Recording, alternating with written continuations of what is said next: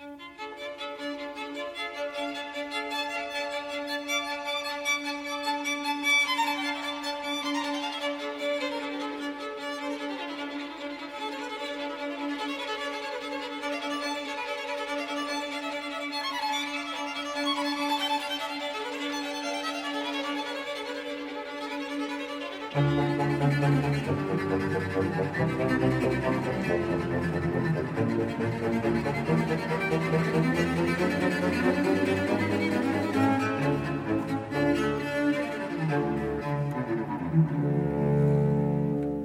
سلام.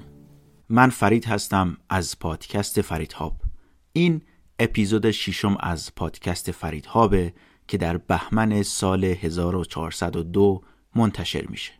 من توی این پادکست داستانها و روایتهایی رو براتون میگم از آدما یا اتفاقاتی که کمتر شنیده شدن. قبل از اینکه ماجرای امروز رو شروع کنیم توصیه می‌کنم حتما من رو در یوتیوب با سرچ عبارت فریدهاب که سر هم نوشته میشه پیدا کنید من در یوتیوب هر هفته دو ویدیو منتشر می‌کنم درباره موضوعات عمدتا تاریخی که ممکنه برای شما هم جذاب باشه همچنین می‌تونید با همین عبارت فریدهاب من رو روی توییتر، اینستاگرام و تلگرام هم پیدا کنید. شنیدن این پادکست رو هم به دوستاتون پیشنهاد بدین. سریال امپراتور که در دو اپیزود منتشر میشه درباره آدمی به نام کارلوس گون که یک دهه پیش یکی از برجسته ترین مدیران در دنیا بود. سه سال پیش من یک رشته توییت دربارش نوشتم توی توییتر و اونجا منتشر کردم اما دیدم زندگی این آدم انقدر جذابه که نمیشه توی یک متن مختصر خلاصش کرد برای همین یکی دو کتاب و چند تا مقاله مفصل دربارش خوندم که حاصل شد این ماجرایی که امروز بهش گوش می‌دید. کارلوس گون توی نوجوانی علاقه زیادی به ناپلئون داشت و هرچی از ناپلئون و ما بقیه آدمای تأثیرگذار تاریخی کتاب دستش میومد اونا رو می‌خوند. نمی‌دونم چقدر با شخصیت ناپلئون آشنایی دارید. اما مختصر بگم که ناپلئون زمانی خیز برداشته بود که کل اروپا رو تحت فرمان روای خودش در بیاره و بشه فرمان روای مطلق اون سرزمین. کارلوس گون هم که مجهز به تخصص و دانش و البته جسارت بالایی بود خیز برداشته بود که صنعت خودروسازی سه قاره رو مال خودش کنه و بشه یک کتاز میدان که البته کارها اونطور که می‌خواست پیش نرفت. اما توی این روایت برای اینکه فهم بهتری از عقبه کارلوس گون داشته باشیم من کمی از گذشتش رو هم برای شما توضیح میدم. در حقیقت ماجرای کارلوس گون رو از پدر بزرگش شروع می‌کنم.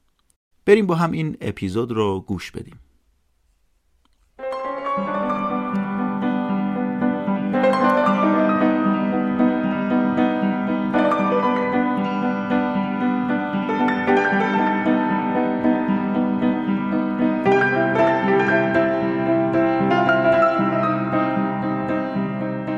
سال 1910 کشور برزیل.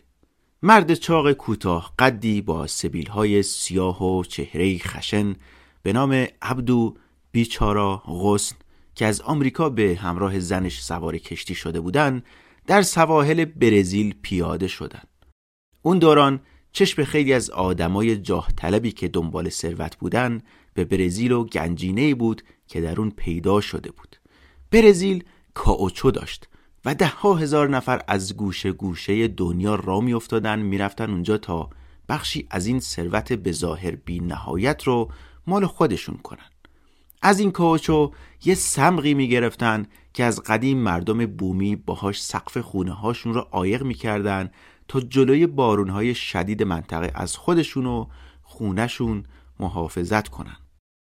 اما با ورود به قرن جدید این سمقی که برای قرنها در همین حد کاربرد داشت استفاده های جدیدی براش پیدا شد و مهمتر این که فروختنش بوی پول می‌داد. همون سالها خیلی ها متوجه شدن که از این کاوچو که بهش لاستیک طبیعی هم میگن و به انگلیسی میشه رابرت تری میشه ازش لاستیک دوچرخه و گاری و اینا ساخت. یه چیزی شبیه تب طلای کالیفرنیا بود همون گلدراش معروف که در عواست قرن 19 هم حدود دیویست هزار نفر را به کالیفرنیا کشونده بود برای پیدا کردن طلا. این قضیه کاوچو تو برزیل هم یه همچین حالی داشت. همین دوران بود که مردی به نام جان دانلوپ از این سمبق تونسته بود لاستیکی بسازه برای سهچرخه پسرش و اولین فردی بود که تونست تایر بادی رو به عنوان اختراع به نام خودش ثبت کنه. خانواده دیگه هم بودن به نام خانواده میشلن که اونا هم همین راه رو پیش گرفتن و از اولین ها در صنعت تایرسازی دنیا بودن. حتما اسم میشلن رو شنیدین. میشلن یکی از پر آوازه ترین کارخانجات تایرسازی در دنیاست که هنوزم با قدرت به فعالیتش ادامه میده. اینا از اولینایی بودن که شروع کردن به تولید انبوه تایر و توزیعش در دنیا. اون زمانا تولید دوچرخه و سهچرخه و خودرو و این چیزا باعث شده بود نظر همه به برزیل و این گنج گرانبها جلب بشه و این شد که مردم سوار کشتی می شدن و می‌رفتن اونجا برای تعبیر رؤیاهاشون. رؤیای پولدار شدن که در صدر اونا بود. کار خطرناکی هم بود. این ثروت همچین آسونم به دست نمی اومد مجبور بودن وارد جنگل های آمازون بشن و هر خطری که تصورش رو بکنید انتظارشون رو می‌کشید. از حیوانای درنده گرفته تا مالاریا و مارهای سمی و قبایل بومی و هر روز با تهدیدی مواجه بودن. ولی بوی پولی که به مشامشون رسیده بود رو نمی‌تونستن بی خیال بشن. مردم از همه جایی هم می اومدن از اسپانیا می اومدن از آلمان می اومدن از فرانسه می اومدن حتی از چین. از آمریکا هم که نزدیکتر بود هزاران نفر به منطقه سرازیر شدند این آقای غصن در اصل لبنانی بود یک دهه قبل به امید زندگی بهتر پا شده بود از لبنان با کشتی اومده بودن آمریکا که البته جدا از خواست قلبی خودشون یه جورایی مهاجرتشون از سر اجبار هم بود اینا مسیحی مارونی بودند که در اوایل قرن بیستم دسته دسته از لبنان جونشون رو ور می داشتن و از منطقه خارج می شدن. اون موقع لبنان کشور مستقلی نبود و بخشی از امپراتوری عثمانی بود. حاکمان محلی هم که مسلمون بودند به این مسیحی ها روی خوشی نشون نمی‌دادند و اغلب توسط نیروهای ارتش اذیت می شدن یا کشته می شدن. در نتیجه به امید اینکه جایی شاید طعم یک زندگی عادی رو بچشن هر خانواده به گوشه از دنیا مهاجرت می کرد. این آقای غصن هم توی نوجوانی اومده بود آمریکا و بی سواد و بی پول هم بود. اوایل تو خیابونای نیویورک دست فروشی می کرد و با پول مختصری که گیرش می اومد یه زندگی بخور نمیری برای خودش دست و پا کرده بود. یکم سنش که بیشتر شد با یه دختر لبنانی که اونا هم خانوادگی به آمریکا مهاجرت کرده بودن ازدواج کرد و طی همین سالها بود که یه روز چشمش به پوستر برزیل جلب شده بود. این شد که پس از ده سال زندگی توی آمریکا با پسندازی که داشت پا شدن دو نفری رفتن برزیل. توی برزیل پس از اینکه تونست جاگیر بشه و یه سقفی برای زندگی دو نفره پیدا کنه اولین شغلی که برای خودش دست و پا کرده بود فروش گازوئیل کنار ساحل بود. از این گازوئیل برای قایق هایی که می‌رفتن توی مسیر رودخونه های آمازون استفاده می‌شد. مشتری هم زیاد داشت. کنار گازوئیل نمک هم میفروخت. مردمی که تو گرمای شدید برزیل کار می‌کردن به این نمک نیاز داشتن تا غذاشون رو توی آب و هوای گرمسیری منطقه حفظ کنن و سالم نگه دارن. خلاصه این دو کالا خیلی پرفروش بود. این آقای عبدو ولی یه شم اقتصادی هم داشت. حساب کتاب سرش می‌شد. بلد بود فکر کنه و سبک سنگین کنه. طی سالهایی که برزیل بود خیلی از آدمای همدورش به مرور از بازار کار به حاشیه رونده شده بودن ولی این عبدو خودش رو با شرایط جدید وفق می‌داد. بو می‌کشید ببینه پول کجاست دنبال همون رو می‌گرفت و می‌رفت جلو. به یه کالا و یه مکان بسنده نمی‌کرد. هرچی ترند می‌شد سریع می‌رفت دنبالش. با همین پولایی که ذره ذره جمع کرده بود تونست توی یکی از شهرهای برزیل یه گوشه یه انبار بزرگ بسازه یه تیکه زمین خریده بود و یه انبار توش ساخته بود یه انبار دو طبقه بزرگ سوله مانند بود که تبدیلش کرده بود به یه مغازه‌ای که توش همه چی پیدا می‌شد. هرچی نیاز مردم بود. در حقیقت درسته که اوایل اومده بود دنبال تجارت کائوچو ولی هیچ وقت دنبال اون کار نرفت بلکه به این نتیجه رسیده بود که ایستادن کنار جاده و درست کردن business و فروختن چیز میزایی که کاشفان کائوچو نیاز داشتن سودش بیشتر بود. کم کم اسم و شهرتی هم به هم زده بود توی منطقه و یه جایی هم یه شرکت هواپیمایی برزیلی که پروازهاش رو به مناطق دوردست برزیل شروع کرده بود اومد باهاش قرارداد بست برای فروش بلیت و این چیزا. عبدو آدم جاه طلبی بود. بلند پرواز بود. زن و مردی که با مختصر پولی از آمریکا اومده بودن برزیل و با فروش نمک و گازوئیل زندگی می‌کردن حالا صاحب هشت تا بچه بودن و business شون هم به یه business قوی توی قلب جنگل های آمازون تبدیل شده بود. خوشنام هم بود و آدما با هر مرام و مسلکی پیشش می اومدن و تبدیل به یه برند شده بود. عبدو بیچارا غصن سی سال توی برزیل موند و زندگی کرد تا اینکه عاقبت در تاریخ ده اکتبر سال 1939 از دنیا رفت. سه تا توصیه هم داشت که همیشه به بچه هاش گوش زد می کرد. توصیه اولش این بود که همیشه تو گوش کنار ملک بخرین چون به مرور زمان ارزشش زیاد میشه. توصیه دومش این بود که برای ازدواج حتما برگردین لبنان و از لبنان زن یا شوهر انتخاب کنین. توصیه آخرش هم این بود که هیچ وقت با راننده تاکسی و کشیش بحث نکنید.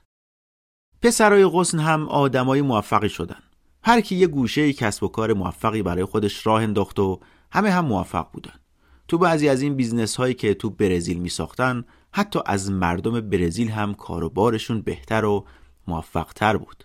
یه جوری هم با مردم اون منطقه و فرهنگش اخت شده بودن که بیشتر خودشون رو برزیلی می‌دونستن تا لبنانی. همه چیزشون اونجا بود دیگه. البته پیش می اومد می‌رفتن لبنان میموندن برای مدتی ولی اونجا رو خونه نمی‌دونستن. این آقای غصن پسری داشت به نام جورج که از پسرای کوچیکترش بود. این پسر پس از به دنیا اومدنش یه مدتی با مادرش رفتن لبنان زندگی کردن بعدش دوباره برگشتن برزیل. توی برزیل بزرگ شد و کنار پدرش و کنار برادرای بزرگترش کار می‌کرد. بزرگتر که شد طبق توصیه های پدرش دوباره برگشت لبنان تا اونجا یه دختری رو ببینه و پسند کنه و باهاش ازدواج کنه. اینطور شد که تو بیروت با دختری به نام روز آشنا شد و مدتی پس از آشنایی تو کلیسایی به نام کلیسای جامع سنت الیاس ازدواج کردن و بعدش دوباره برگشتن برزیل. از زرز و روز پسری به دنیا اومد که اسمش رو گذاشتن کارلوس که در حقیقت ماجرای این پادکست ما همین پسره که چند دهه بعد یکی از سرشناسترین آدمای روی کره زمین میشه و حالا یکم جلوتر بهش می‌رسیم. کارلوس فرزند دوم از چهار فرزند جورج و روز بود. ظاهرا همون دوران طفولیت هم آب و هوای برزیل بهش نمیساخت و دائم مریض بود. یا اسهال می‌شد یا تب می‌کرد. یا هر مرضی که فکرش رو بکنین. و آب و هوای اونجا ظاهرا بهش نمیساخت. مادرش گفت بچم تو این آب و هوا دووم نمیاره. باید برگردیم لبنان. این شد که خانواده جورج پا شدن برگشتن لبنان. اینا توی لبنان هم یه زندگی پرزرق و برقی داشتن. پول داشتن خدم و حشم داشتن و کلا خانواده ثروتمندی بودن. پسرای عبدو همشون زندگی مرفهی برای خودشون ساخته بودن. عبدو به بچه هاش راه و چاه پول درآوردن رو یاد داده بود و همه هم موفق بودن جالبه بدونید اینا تو سال 1955 که برگشتن لبنان راننده شخصی داشتن. جورج کارش اونجا واردات و صادرات بود و کار ارز هم می‌کرد و کلا زندگی به راه بود. کلیساشون رو می‌رفتن، تفریحشون رو داشتن، تابستونا می‌رفتن ویلای ساحلیشون در جنوب لبنان و از بودن در کنار دریا لذت میبردن. سینما می‌رفتن، سفر اروپاشون به راه بود و خلاصه یه زندگی رویایی داشتن تا اینکه در تابستون سال 1960 یک تراژدی گریبانگیر این خانواده شد. کارلوس که خیلی کوچیک بود در همین حد یادش میاد که یه روز همراه خواهرش که از مدرسه میان خونه متوجه شلوغی جلو خونه میشه و مادرش رو وسط مردم می‌بینه که سریع میاد دست اینا رو می‌گیره و اینا رو می‌بره تو لباساشون رو عوض می‌کنه و بهشون میگه که شما باید برین خونه مادر بزرگتون و اینجا نمونین. مادر هیچی بهشون نگفت و اونا هم هنوز سواد خوندن تیتر روزنامه ها رو نداشتن که بفهمن همه جا نوشتن که پدرشون دستگیر شده. اونم به جرم قتل عمد. قتلی که در سرتاسر سر لبنان خبرش پیچیده بود. قضیه از این قرار بود که یک شنبه روزی که عید پاکم بود جورج با یه پژو 403 از خونه رفته بود سمت مناطق کوهستانی شرق بیروت. بغل دستش تو ماشین یکی از دوستای دوران کودکیش نشسته بود به نام بولوس مسعد که این جوونی کشیش شده بود. جورج و این آقای مسعد جدا از کار تجارت و واردات و صادرات یه شراکت مخفی هم داشتن که کسی ازش خبر نداشت. اینا قاچاقچی بودن و الماس و طلا از آفریقا می آوردن. جورج برای تأمین و تقویت تجارت ارزی کسب و کارش تو لبنان کار قاچاق هم انجام می‌داد. پلنشون هم برای قاچاق این بود که جورج بودجه مورد نظر برای تهیه الماس و طلا و این چیزا رو فراهم می‌کرد. این پول رو می‌داد دست این آقای کشیش که گفتیم دوستش بود. این می‌رفت آفریقا و اون طلا و الماس رو خریداری می‌کرد و زیر عباش پنهون می‌کرد و اینطوری از کنترل های مرزی می‌تونست راحت اونا رو قاچاق کنه داخل لبنان. زمینی می‌رفت و زمینی میومد و به خاطر لباس و ردایی که به تن داشت کسی به شک نمی‌کرد. بارها این روش رو تست کرده بودن و جواب داده بود و سالها بود کارشون همین بود. اما اون سال یعنی سال شست بینشون شکراب شده بود. جورج طبق معمول بهش پول داده بود ولی ظاهرا مسعد دست خالی برگشته بود و گفته بود یه جایی لو رفتم و برای فرار مجبور شدم پولها رو خرج کنم و از این احوالات. یه همچین داستانی سرهم کرده بود. جورج هم احساس می‌کرد این داره سرش کلا می‌ذاره و حالا اومده پول بیشتری می‌خواد که فلنگ رو ببنده. این شد که روز 17 آوریل همون سال جورج به مسعد گفته بود بیا بریم یه جایی با هم در مورد یه تجارت پرسود با دمشق حرف بزنیم. مسعد رو سوار ماشین کرد و بردش سمت یه بیابونی. رسیدن سر یه دوراهی. جورج ماشین رو متوقف کرد و دو بار بوق ماشینش رو به صدا در آورد و بعدش یه مرد هیکلی از پشت چند تا صخره با یه هفتیر ظاهر شد. کشیش رو به زور از ماشین پیاده کردن و می‌خواستن اینطوری بترسوننش و ازش اعتراف بگیرن که پولا رو چیکار کرده؟ ظاهرا اونجا کشیش همه چی رو منکر شد و قدم به قدم از اون دو نفر در کمال خونسردی داشته دور می شده و هرچی می‌گفتن وایس و حرف بزنیم محلی بهشون نذاشته بود. اون مرد هیکلی هفتیرکش اسمش عبدالخالک بود. جورجین رو اجیر کرده بود که کشیش رو بترسونه ولی توی همین لحظات دستش میره روی ماشه و یه تیر تو شکم کشیش خالی میشه. همونجا یه گلوله دومی هم شلیک میشه و این بار مستقیم وسط پیشونی کشیش میشینه و همونجا به قتل می‌رسه. در همین لحظات مردی از اهالی منطقه از اون حوالی رد میشه و این صحنه رو از دور می‌بینه و خیلی سریع نمره ماشین رو ور میداره و فرار می‌کنه. پس از این قتل جورج و عبدالخالک که ظاهرا هل شدن بدون پنهون کردن یا خاک کردن جنازه همونجا اون رو ول می‌کنن وسط بیابون و پا به فرار می‌ذارن.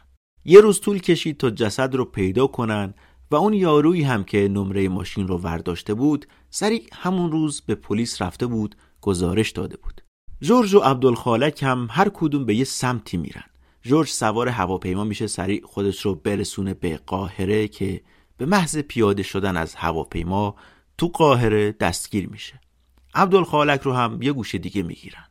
جورج از همون ابتدا نقش خودش در دست داشتن در مرگ کشیش رو منکر می‌شد و تکذیب می‌کرد. اما نظر دادگاه این بود که گلوله دوم رو جورج شلیک کرده جورج البته می‌گفت که هر دوتا گلوله رو عبدالخالک شلیک کرده اینا دادگاهی میشن و شواهد جمعآوری میشه و عاقبت سه ماه پس از بازداشت دادگاه حکم اعدام هر دو نفر رو صادر می‌کنه. طی روزهای منتهی به اجرای حکم اعدام عبدالخالک با اره آهنبری میله های زندان را می‌بره و از زندان به همراه هشت نفر دیگه فرار می‌کنه. نقشه ای که ظاهرا جورج طراحی کرده بود ولی خودش نتونسته بود به انجامش برسونه. این اومده بود ظاهرا به نگهبانه یه پولی داده بود که یه اره بیارن داخل زندان و با همین اره تونسته بودن یه سری میله رو ببرن و فرار کنن. حالا اینکه دقیقا چطوری تونسته بودن از زندان بیرون برن و وارد محوطه خارج زندان بشن رو من جزئیاتش رو ندیدم و جای نوشته نشده بود. ولی هر طور بود تونسته بودن فرار کنن. جورج هم دوباره منکر شد و می‌گفت من هیچ دخلی به این ماجرا نداشتم و نقشه من نبوده و این حرفا. پرونده هم چون در سطح لبنان صدا کرده بود همه روش حساس شده بودن. چون فردی که کشته شده بود یک کشیش بود و همین حساسیت ها رو بالا برده بود. اما با فرار عبدالخالک حکم متوقف شد. حکم جورج هم به 15 سال کار اجباری در شرایط سخت تغییر کرد و فرستادنش منطقه‌ای به نام اشکوت که امروزه تو مرزهای اسرائیل. سه سال پس از فرار هم تونستن یه گوشه ای عبدالخالک رو دوباره بگیرن. دوباره براش دادگاه برپا کردن ولی این بار حکمش رو به حبس ابد تقلیل دادن. طی همین دورانی که آشوب در خونه جورج غسن در جریان بود پسرش کارلوس که چند دهه بعد افسانه میشه مشغول درس خوندن بود گذاشته بودنش یه مدرسه خصوصی زیر نظر کلیسای یسوعی که یکی از بهترین مدارس توی خاور میانه بود مدرسه درجه یکی بود که آموزشی در سطح جهانی به زبان فرانسوی به شاگردانش ارائه می‌داد. اغلب بچه هایی که این مدرسه درس میخوندن بعدا در سطوح دولتی و تجاری در لبنان به آدمای موفقی تبدیل شدن. کارلوس هم بچه باهوشی بود، دانش آموز برجسته بود. تو اون مدرسه جدا از عربی و انگلیسی زبان لاتین رو هم یاد گرفت. علاقه زیادی هم به تاریخ داشت و به خصوص با ولع زیادی کتابهای یونانی و رومی رو دوست داشت مطالعه کنه.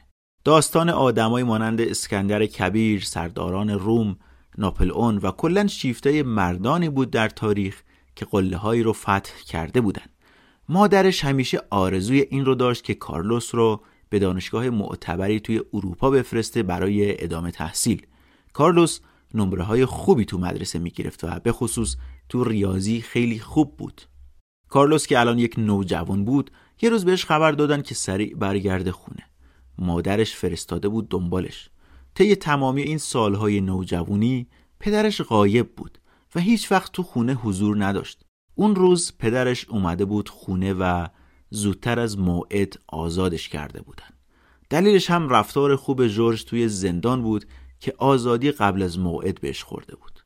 اومد خونه پدر رو دید و حس عجیبی هم بود براش چون هیچ وقت عادت نداشت که پدر رو توی خونه ببینه. همیشه پدر رو یه جایی خیلی دور تو زندان دیده بود و هیچ وقت حضور پدر رو بالای سرش احساس نکرده بود. چند ماهی بدین منوال گذشت و این خانواده آشفته تازه داشتن با شرایط جدید با حضور پدر توی خونه عادت می‌کردن و کارلوس هم داشت برای امتحانات پایان ترم مدرسه خودش رو آماده می‌کرد که دوباره جورج رو بازداشت کردن. دوباره چرا؟ جورج رو با 34 هزار دلار تقلبی دستگیر کرده بودن. پس از آزادی ظاهرا یه سفر رفته بود ایتالیا و یه دستگاه چاپ خریده بود. اومده بود به همراه چند نفر دیگه با این دستگاه حدود یک میلیون دلار جعلی چاپ کرده بودن و اینا رو توی لبنان و برزیل داشتن پخش می‌کردن که لو رفتن و بازداشت شدن. بازداشت شد و سه سال دیگه براش حکم بریدن و دوباره انداختنش زندان. در غیبت طولانی پدر برای سالهای سال کارلوس به نوعی به عنوان مرد خونه بزرگ شده بود. اما تو خونه مادر سالاری حکم فرما بود. مادرش زن قدرتمندی بود. کارلوس به همراه سه تا خواهرش و مادرش با هم زندگی می‌کردن. رابطه خوبی هم با مادر و خواهرش داشت. روز مادر دلسوزی بود براش و سر درس خوندن و پیشرفت و ترقی هم خیلی مادر سختگیری بود. دوست داشت پسرش در غیاب پدر به آدم قوی و مقتدری تبدیل بشه و اجازه نمی‌داد غیبت پدرش خللی در روحیش ایجاد کنه. روز ذهن تحلیلی دقیقی داشت و توی عدد و رقم هم خوب بود و ظاهرا کارلوس این خصیصه رو از مادرش به ارث برده بود. کارلوس زیاد نبود پدر رو حس نمی کرد و مادرش همه چاله چوله های زندگیش رو براش پر کرده بود. دوست هم نداشت زیاد درباره پدرش با کسی حرف بزنه و کلا ازش اسمی نمی برد. اینکه پدرش برای بار دوم زندانی شده بود کارلوس رو عصبی کرده بود. سرکش شده بود. اگه بار اول این حس در وجودش بود که پدرش شاید بیگناه باشه ولی این بار مسجل شده بود که پدرش مقصره و حزم این قضیه براش سخت بود. طی این سالهای آخر دبیرستان هم به خاطر این اتفاقات جدیدی که تو خونه رخ داده بود کمی سرکشتر شده بود تو مدرسه و ظاهرا زیاد سر به سر مسئولین و معلما و مدیرای مدرسه میگذاشت که یه جایی پس از توبیخ پیاپی تصمیم گرفتن از مدرسه اخراجش کنن. تبدیل شده بود به یه آدمی که همه رو دست مینداخت و ظاهرا پایانی بر این حرکاتش نبود. عاقبت مادرش به همراه اموهای کارلوس تصمیم گرفتن بفرستنش پاریس برای ادامه تحصیل. این البته همون چیزی بود که مادرش براش آرزو داشت. پاییز سال 1971 کارلوس غصن جوون برای اولین بار سوار پروازی شد به سمت پاریس. اون موقع 17 سالش بود.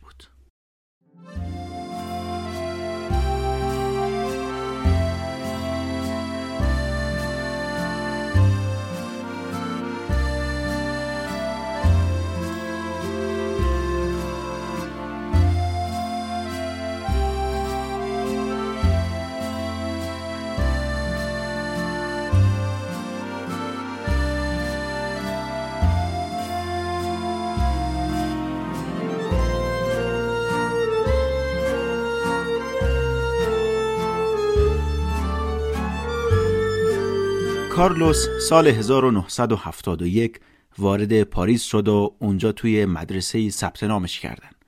برای آدمی که خاور میانه بزرگ شده بود و با آب و هوای لبنان و خونگرمی مردم محلی بزرگ شده بود، پاریس خیلی دور و سردتر بود.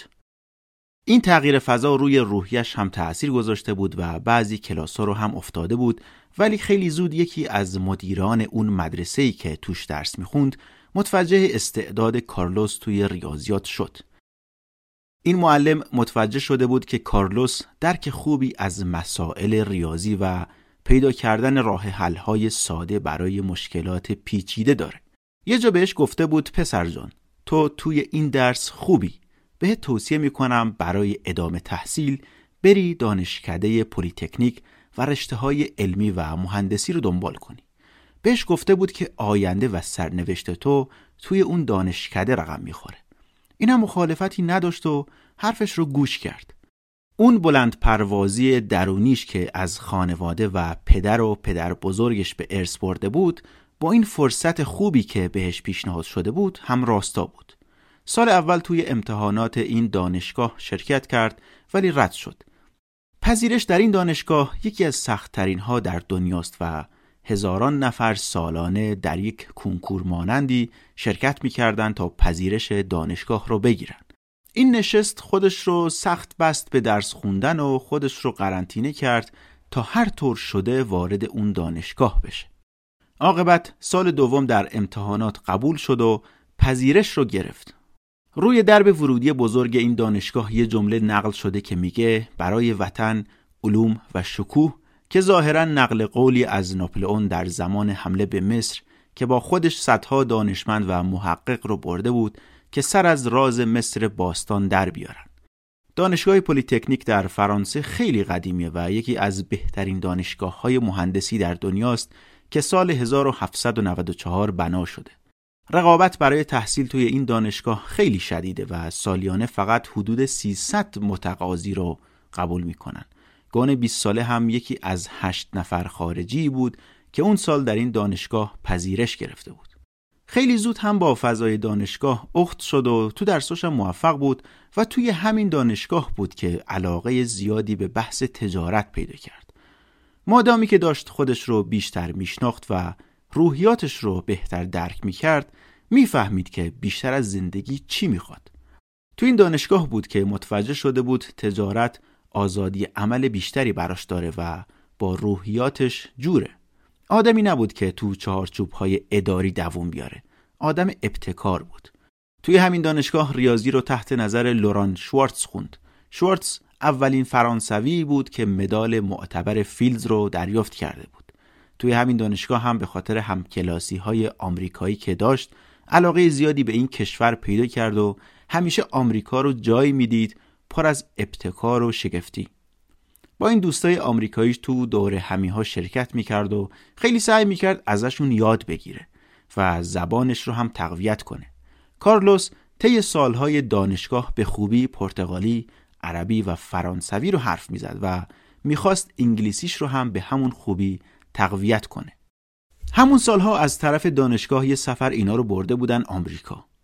طی اون سفر این از نزدیک دیده بود که بیشتر مردم طبقه متوسط در آمریکا ماشین شخصی دارن و اونم ماشینای خوب و با کیفیت. با خودش فکر کرده بود پس طبقه متوسط آمریکایی اینطوری زندگی می‌کنن؟ هر خونه ای دو سه تا خودرو داشتن. این چیزی نبود که توی برزیل، لبنان یا فرانسه دیده بود. آمریکا یه سرزمین دیگه بود براش. فضای کاملا متفاوتی با هر جای دیگه دنیا داشت. طی همون سالهای دهه هفتاد هم لبنان اوضاعش به هم ریخته بود. کشور درگیر یک جنگ داخلی شده بود. لبنانی که از زیباترین کشورهای منطقه بود و سالها همه در صلح و آرامش با هم زندگی می‌کردن ناگهان درگیر یک قوی سیاه شده بود و جنگ داخلی دامنش رو گرفته بود. لبنانی که گون خیلی دوستش داشت دیگه مثل سابق نبود. دیگه خبری از اون کشور گرم و مدیترانه‌ای که همیشه توش احساس امنیت می‌کرد نبود. طی این سالها هم خیلی از مردم ساکن لبنان مهاجرت کردند به خصوص از جماعت مسیحی و به خیال خودشون که این جنگ داخلی زیاد طول نمی‌کشه اومده بودن سمت اروپا که بعد جنگ برگردن خونه. ولی اون درگیری هیچ وقت تموم نشد. این رو یادم توی کتاب قوی سیاه نسیم طالب خوندم که شرح مفصلی از این ماجرا رو میده که چطور مردم فکر می‌کردن این یک اتفاق ساده است و تموم میشه. اما تأثیر و بزرگی اون اتفاق به قدری بود که تا چند دهه بعدش کشور رنگ خوشی و آرامش رو ندید. طالب تو اون کتاب همچنین اشاره داره به انقلاب 57 ایران و میگه که خیلی ها گفتن یکی دو سال میریم اروپا و اوضاع که آروم شد برمیگردیم اما تأثیر قوی سیاه رو درک نکردن و خیلی ها دیگه هیچ وقت نتونستن برگردن کشورشون. برای لبنان هم چنین حالی بود اون دوران. بگذریم. کارلوس علاقه هم به سیاست نداشت. هیچ وقت تو بحثای مارکسیستی و اسلامی و ضد امپریالیستی و چیزایی که اون دوران ترند بود شرکت نمی کرد. خیلی خودمحور بود. فقط به فکر پیشرفت خودش بود. کل فکر و ذکرش این بود که چطور به آدم موفقی تو کارش تبدیل بشه. هر چیزی که خارج از این بود به اون مربوط نمی‌شد. به خصوص سیاست که به نظرش واقعا هیچ دخلی به زندگیش نداشت. این اخلاق رو درست از پدر بزرگش به ارث برده بود. می گفت زندگی و سعادتم دست خودمه و فقط خودم می‌تونم پیداش کنم. حتی تو همین دوران سعی کرد از تلفظ عربی فامیلیش یعنی همین غصن دست برداره و یک تلفظ غربیتر که راحتتر رو زبون بیاد رو انتخاب کرد. چیزی که همه بتونن تلفظش کنن. این بود که تلفظ گون رو به جای غصن جا انداخت. خودش رو کارلوس گون معرفی می‌کرد و ما هم در ادامه این پادکست با همین تلفظ خطابش می‌کنیم. این تو دانشکده پلیتکنیک موفقیت های چشمگیری هم به دست آورد و با نمرات خوبی قبول شد. همین منجر به اعتماد به نفس زیادی در اون شد. بعدش رفت توی دانشکده École des Mines اقتصاد خوند که اونم یکی از مراکز برتر آموزشی فرانسه است. اما گون همیشه آدم عجولی بود و آدمی هم بود که کار مدیریتی رو دوست داشت. چه تو کلاسا چه بین دوستا همیشه تمایل داشت اوضاع رو دست بگیره. دوست داشت همیشه رهبر باشه. این رو همه اطرافیانش خوب از رفتارش متوجه می شدن. سوال اینجا بود که کجا بالاخره از کجا باید کسب و کار خودش رو شروع کنه؟ اون سالها فکر و خیالش این بود که آیا بهتر فرانسه بمونه یا بره آمریکا یا شایدم برزیل. کجا می‌تونست راه صعود رو پیدا کنه؟ اوایل پاییز سال 1978 یک روز اتفاقی تلفنش زنگ خورد. مردی بود با صدای خشداری که بعد از معرفی خودش گفت ما تمایل داریم با شما برای پروژه‌ای در برزیل همکاری کنیم. ما پروژه اونجا داریم و اگه اجازه بدین تمایل داریم شما رو در کلرمون فران فرانسه ملاقات کنیم. کلرمون فران یکی از شهرهای فرانسه است. طرف گفت پول بلیت رو هم پرداخت می‌کنیم. اینم فکر کرده بود که کسی داره سر به سرش می‌ذاره و گفته بود باشه ممنون و گوشی رو گذاشته بود. روز بعدش از خواهرش شنید که ظاهرا شماره گون رو اون داده بود به شرکت و تازه دوزاریش افتاده بود که تلفن واقعی بوده. مشخص شد این آقایی که زنگ زده بود به گون از کارمندان شرکت بزرگ لاستیک سازی میشلن بود. حتما اسم میشلن رو روی لاستیک ماشینا دیدین. این شرکت که خانوادگی اداره می‌شد اون زمان به یک امپراتوری جهانی تبدیل شده بود و از اونجایی که قصد توسعه داشتن مدیرای شرکت دنبال این بودن که مهندسای جوون رو از دانشگاه های معتبر پیدا کنن برای گسترش بیزنسشون توی سایر کشورها. به خصوص افرادی که تمایل به کار توی برزیل داشتن چون برزیل یک کشور در حال توسعه بود. گون گوشی رو برداشت و به همون آقا زنگ زد و گفت من عذرخواهی می‌کنم. فکر کردم سریکاریه چه کاری از دستم برمیاد؟ پس از اون تماس تلفنی این پشت رفت دفتر میشلن مصاحبه کرد و ابراز تمایل کرد برای کار توی اون مجموعه. مقر اصلی دفتر این تایرساز معروف توی شهر کلرمون فرانسه بود. یه شهر قرون وسطایی تو مرکز کشور میشلن اون موقع یک business خانوادگی بود و بر اساس اصول پدر سالارانه قرن 19 اداره می‌شد.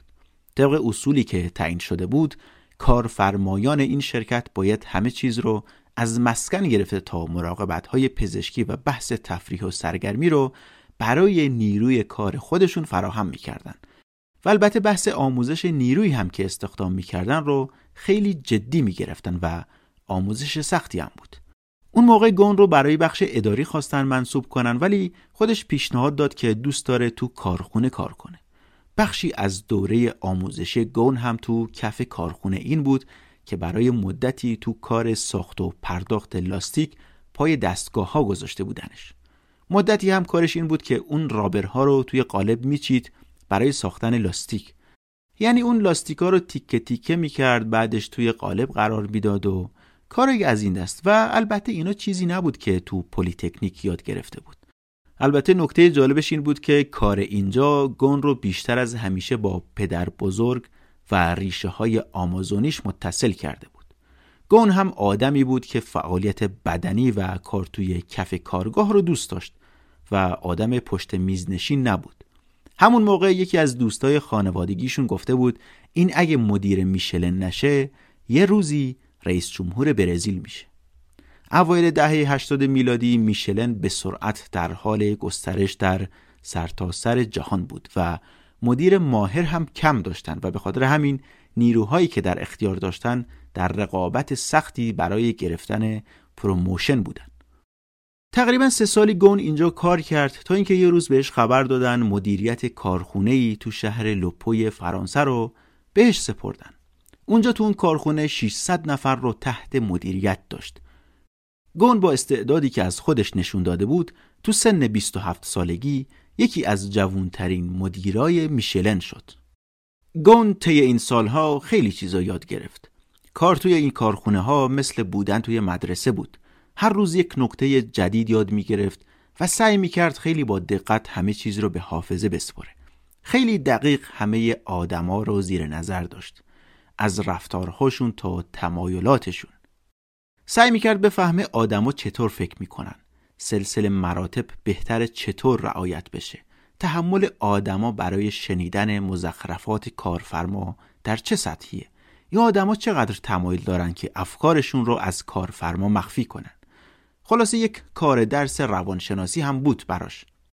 گون از نظر شخصیتی شبیه به یک آفتاب پرست میمونه. خیلی راحت می‌تونست خودش رو با هر سلیقه و روحیه‌ای تطبیق بده. آدم خشکی نبود. انعطاف زیادی داشت. کنار کارگر کارگر بود کنار مدیر مدیر. حتی لحنش رو هم هنگام روبرو شدن با آدما عوض می کرد با زبونی که داشت تونسته بود همه رو به خودش جذب کنه. طی این سالها تمامی نشونه های یک مدیر برجسته رو از خودش نشون داده بود تا جایی که شهرتش در حل مسائل و مشکلات کارخونه ارتباطش با کارگرا و احترامی که همه براش قائل بودن به جایی رسیده بود که آوازش به گوش فرانسوا میشلن رسید. فرانسوا میشلن مدیر اصلی میشلن بود. سال 1983 آقای میشلن به یکی از مدیران ارشد مالی که آقای به نام بهروز شهید نورایی میسپره که گون رو زیر پروبال خودش بگیره و ازش یه مدیر اجرایی برجسته بسازه.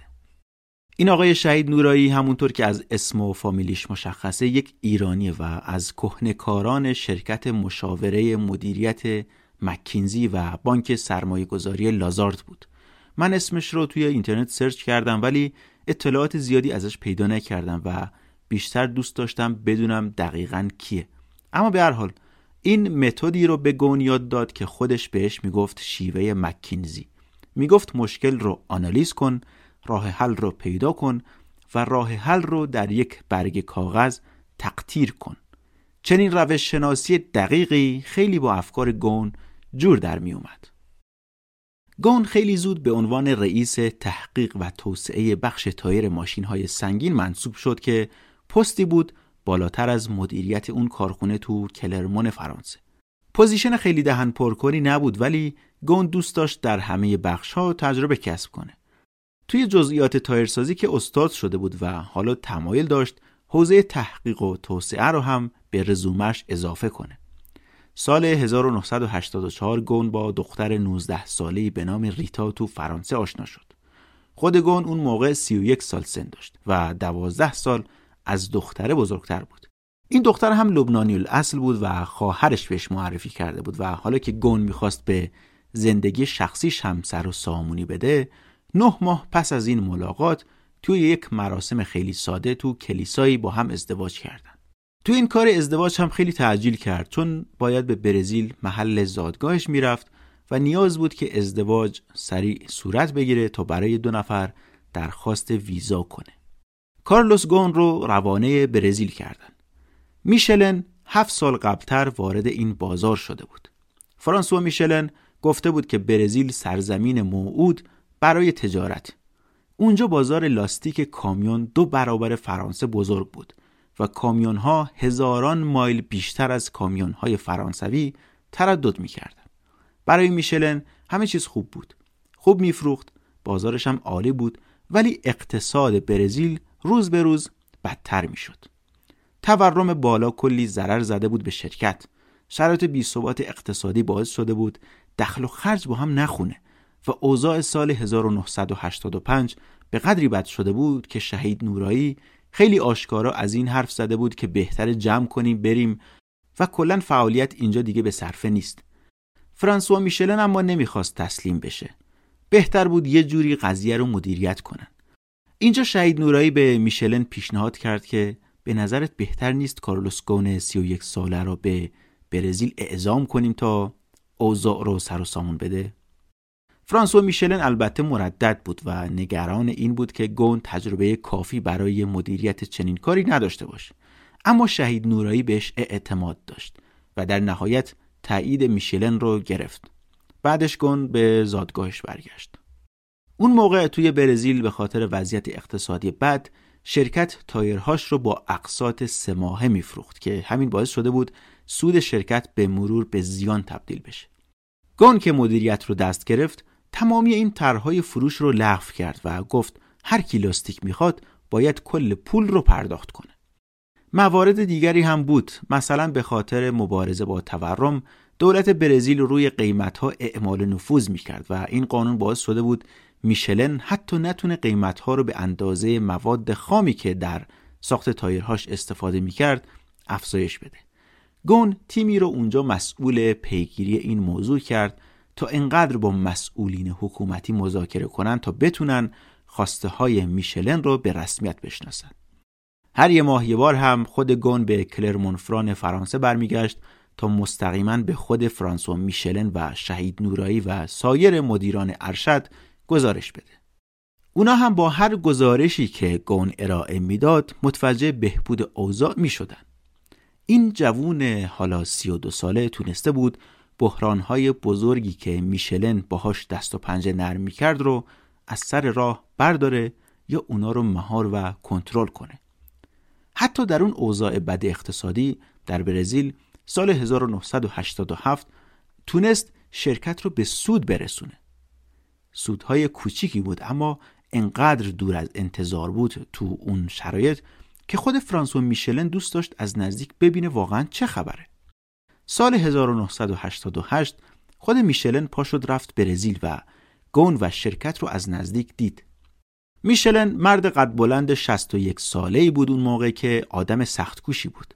فرانسوا نوه ادوارد میشلن بود که یک قرن پیشتر شرکت رو تأسیس کرده بود و الان کنترل امپراتوری بزرگ میشلن رو در دست داشت.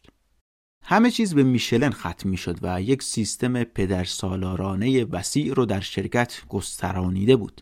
آدمی هم بود که درگیر عادت بود. مثلا کل عمرش یک سیتروئن داشت که باهاش رفت و آمد می‌کرد یا لباساش رو تا وقتی که متلاشی نمی‌شد عوض نمی‌کرد و هر روز یه دست لباس تکراری تنش بود. برای گون میشلن یک جور شخصیت پدرانه داشت و خیلی بهش احترام میگذاشت. اونم مثل گون یک جهانگرا بود و جهان وطن بود و آدمی بود که باوری به توقف نداشت. در بحث business هم میشلن اعتقاد داشت که اسم میشلن باید در دوردستترین نقاط جهان شنیده بشه. این فرانسوا میشلن هم آدم مغروری بود و به سیاست و سیاست مدارا هم بی بود. یه بار شارل دوگل که قصد دیدن کارخونه رو داشت اجازه نداده بود که وارد فضای کارخونه بشه. با وجود این همسویی ها اما تفاوت هایی هم داشتن. میشلن به پول و مال برای مصرف شخصی بی بود. اصلا از چهرش نمی‌شد دید که یک آدم پول داره. این یه چیزی بود که گون درک نمی‌کرد. برعکس خودش عاشق پول و مادیات و زندگی لاکچری بود و پول رو چیزی می‌دید که باید در خدمتش باشه و ازش استفاده کنه. و اینکه این آقای میشلن که تونسته بود این برند رو به یک برند جهانی تبدیل کنه کمی با آمار و ارقام مشکل داشت. سیستمش کهنه شده بود و گون خیلی زود متوجه این نکته منفی در کار میشلن شد. از نظر گون هرچند میشلن تا الان خوب عمل کرده بود ولی دنیا دیگه فرق کرده بود و نیاز بود که تغییرات عمده‌ای در این برند داده بشه. اون روزایی که میشلن رفته بود برزیل جدا از اینکه می‌خواست اوضاع رو از نزدیک ببینه یه هدف پنهانی هم در سر داشت. اولا می‌خواست ببینه واقعا گون این کار مهم رو انجام داده و شرکت رو از ورشکستگی نجات داده یا نه. کمی قضیه غیر قابل باور بود براش. هدف پنهانش هم این بود که اینا قصد داشتن یک تایرسازی بزرگ آمریکایی به نام یونی رویال گودریچ رو بخرن. شرکت خیلی بزرگی بود که گرفتار بحران مالی و ورشکستگی شده بود و خریدنش ممکن بود میشلن رو هم با خودش غرق کنه. اینا شرکت رو مدتی بعد خریداری کردن و میشلن نیاز به آدمی داشت که اون رو مدیر این شرکت آمریکایی کنه تا بتونه نجاتش بده. این بازدید صورت گرفت و چند ماه بعد میشلن با گون تماس گرفت و بهش گفت که از شما می‌خوام که برای پست مدیریت برید آمریکا و اونجا حاضر باشید. این خبر برای گون کمی شوکه کننده بود. بعد از سه سال که دیوانوار توی برزیل کار کرده بود و مثل عقاب همه چیز رو زیر نظر داشت و تمرکزش روی نجات میشلن بود حالا بهش گفته بودن که باید پاشه بره آمریکا. بچه اولش هم تازه به دنیا اومده بود و از کار توی برزیل و چالش هایی که پیش پاش بود راضی بود. اون موقع تو آپارتمانی زندگی می‌کرد که مکرر خانوادش می اومدن و می‌رفتن. خواهراش با شوهراشون می اومدن و میموندن و بعدش هر کی می‌رفت یه سمتی. یه جورای خونه گند شبیه خونه پدری شده بود. مادرش هم اون موقع اونجا پیششون بود و گون هم که آدم به شدت خانواده محوری بود همه چی براش خوب داشت پیش می‌رفت. البته اوضاع طوری بود که ریتا یعنی زن گون بعضی وقتا می‌گفت انگار با ده نفر ازدواج کردم. این نقل مکان به آمریکا به معنای پاشیدن هسته مرکزی خانواده از هم بود. اون اونجا یه محل امنی داشتن و همه اونجا دور هم جمع می شدن ولی با این نقل مکان اون محل امن از بین می‌رفت. گون خیلی خانواده دوسته و از بودن با خانوادهش لذت می‌بره. نگران گفتن این خبر به مادرش هم بود و حالا هم که مادرش نوهدار شده بود و دوست داشت تایم بیشتری باهاش باشه تصمیم کمی سخت بود ولی ریتا مجبورش کرده بود که برن آمریکا. یه ترفیع عظیم بود براش بالاخره و اون تحمه ها توی درون گون این ترفیع چیزی نبود که بتونه ازش بگذره. ریتا هم هرچند به روی خودش نمی آورد ولی از اینکه این فاصله باعث می شد کمی از خانواده شوهرش دور باشه راضی بود. کارلوس و ریتا و کارولین یعنی دخترشون سال 1989 رسیدن گرینویل توی کارولینای جنوبی.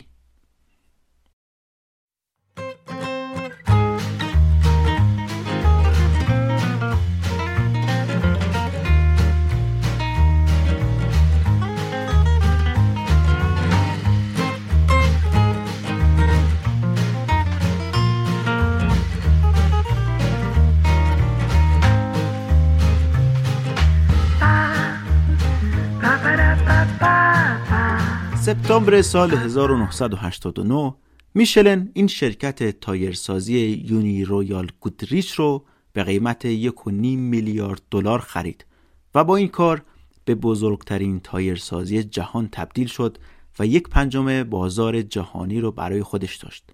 یکی از اولین task های کارلوس گون توی این شرکت جدید این بود که به بحث دستمزدها بپردازه. اون موقع گون به عنوان مدیر این شرکت عظیم سالیانه حدود 200 هزار دلار پول می گرفت. اما متوجه شد خیلی از مدیران میانی این تایرسازی آمریکایی از اونی که مدیر اصلی بیشتر حقوق می گیرن. این مبلغ 200 هزار تایی پولی بود که برای یک مدیر فرانسوی اوکی بود ولی توی اقتصاد آمریکا حقوق یک مدیر میانی بود و نه بیشتر. از چیزای عجیبی هم که مشاهده کرد این بود که اینجا مدیران میانی دبدب کپکبه زیادی داشتن. براشون گل می آوردن با ماشینای لوکس جابجا می شدن بعد این رو مقایسه کرد با مدیرای میشلن که همه روی سندلی های چوبی و میزهای اداری محقری جلسه تشکیل می‌دادن. پیش خودش فکر کرد که خب واقعا چرا ما انقدر کم حقوق می‌گیریم؟ البته مردد بود که آیا باید حقوق این آمریکایی ها رو کم کنه تا با میشلن برابر بشه یا اینکه حقوق میشلن رو زیاد کنه تا با آمریکایی ها برابر بشه. بعد یادش افتاد که چند سال پیش رفته بود خونه دوستش و دیده بود که طبقه متوسط توی آمریکا معمولا دو یا سه تا ماشین داشتن و دیده بود که اینجا اوضاع اقتصادی خیلی بهتر و سرتر از اروپا است و این حقوق عادیه. این چالش بزرگی بود برای گون. از اونجایی که این شرکت ها ادغام می شدن باید یک بالانس ایجاد می کرد در نتیجه این رو مطرح کرد که حقوق مدیران میشلن باید افزایش پیدا کنه و در سطح حقوق مدیران آمریکایی بالا بیاد. البته اینجا یه مشکل دیگه هم به وجود اومد. اگه حقوق نیروهای فرانسوی میشلن در آمریکا با حقوق آمریکایی ها برابر می‌شد هیچ کدوم از مدیران فرانسوی دیگه به فرانسه بر نمیگشتن و آمریکا میموندن. گون البته گفت که هر کی اینجا اومده چه حقوق بالا بره چه نره دیگه کسی به فرانسه بر نمیگرده.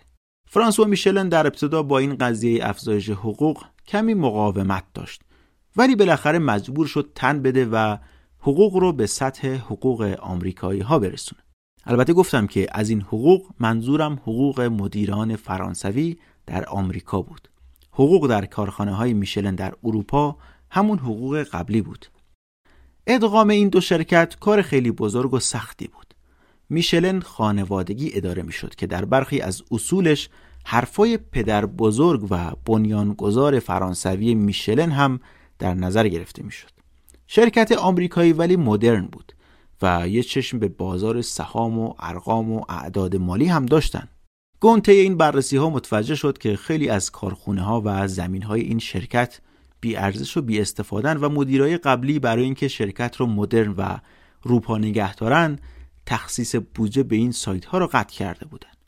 گون شروع کرد به بستن خیلی از این کارخونه های کوچیکتر و صدها شغل بی ارزش رو هم از بین برد و آدمای زیادی رو هم اخراج کرد سر همین کارا هم اتحادی های کارگری آمریکا صداشون در اومد که چه کاریه و دارین چی کار می‌کنین و این هم اخراجی برای چیه و این حرفا حتی اون مدیرایی که دستورات گون رو پیش می بردن تهدید به مرگ شدن یا مثلا زن و بچه هاشون اذیت می شدن اتحادی هم مدتی به گون گیر داد و گون هم بارها باهاشون مبارزه کرد و نمی‌خواست زیر بار بره. عاقبت یه روز گون به مدیران کارخونه ها گفت که بریم به کارگرها بگین کارخونه کلا تعطیل میشه و همه از دم اخراجن. این تهدید گون باعث شد کار ادامه پیدا کنه و با یک سوم نیرو دوباره تولید شروع بشه.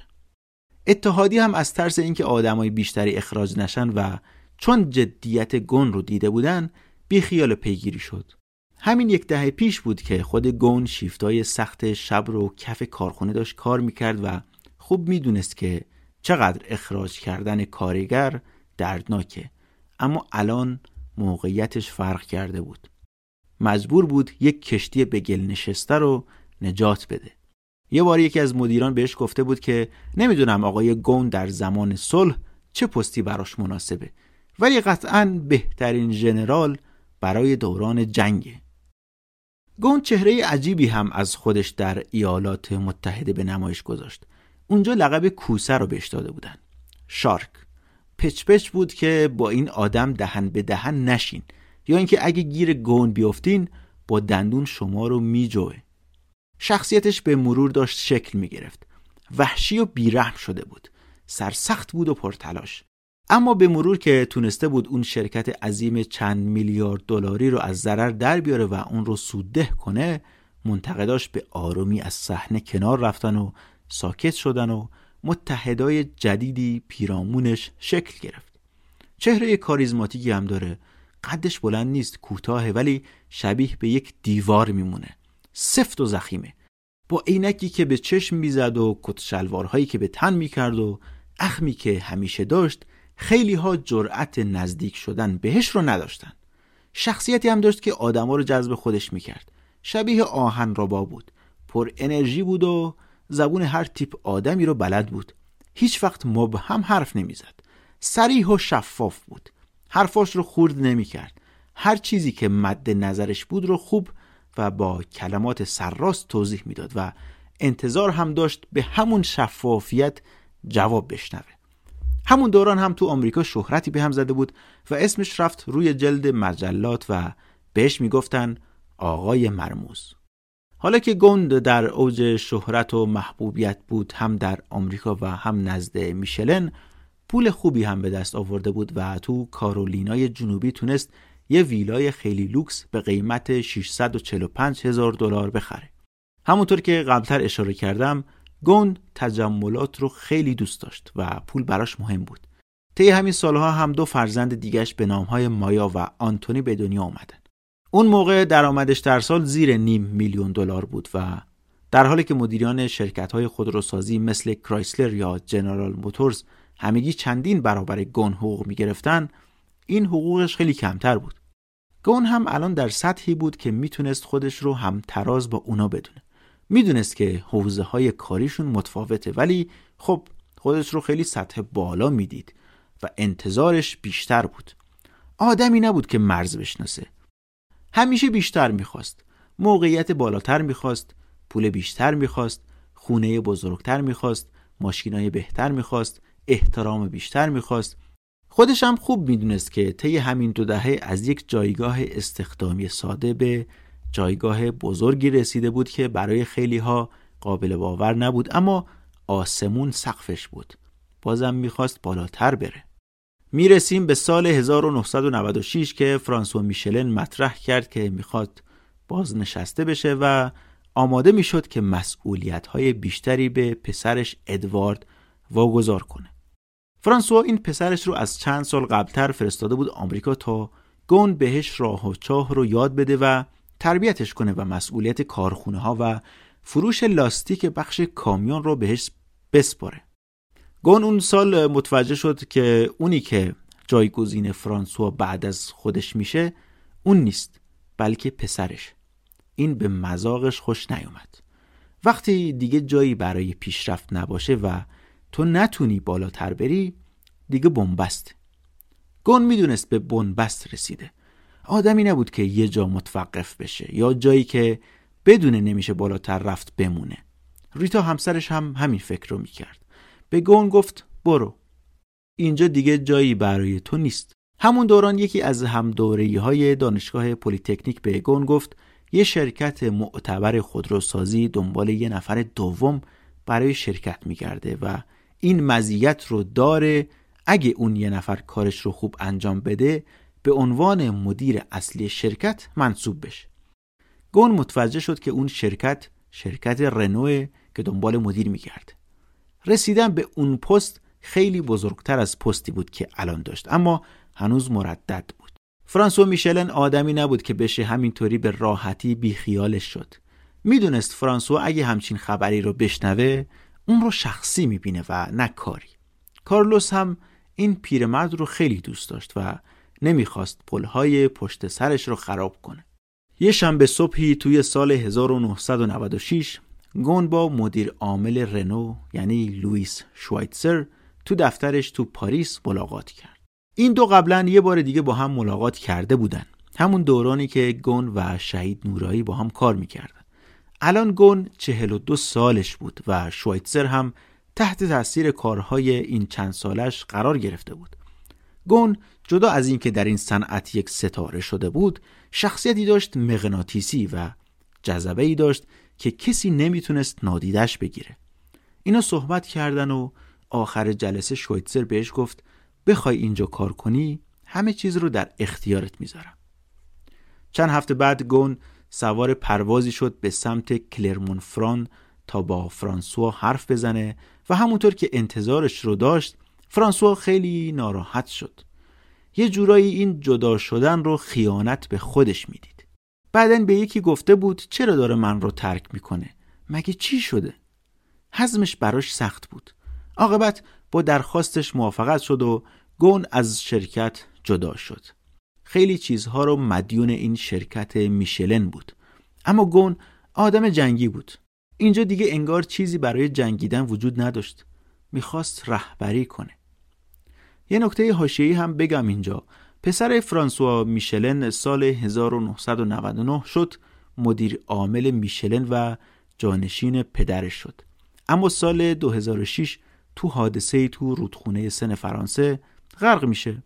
خود فرانسوا میشلن هم سال 2015 تو سن 88 سالگی از دنیا میره.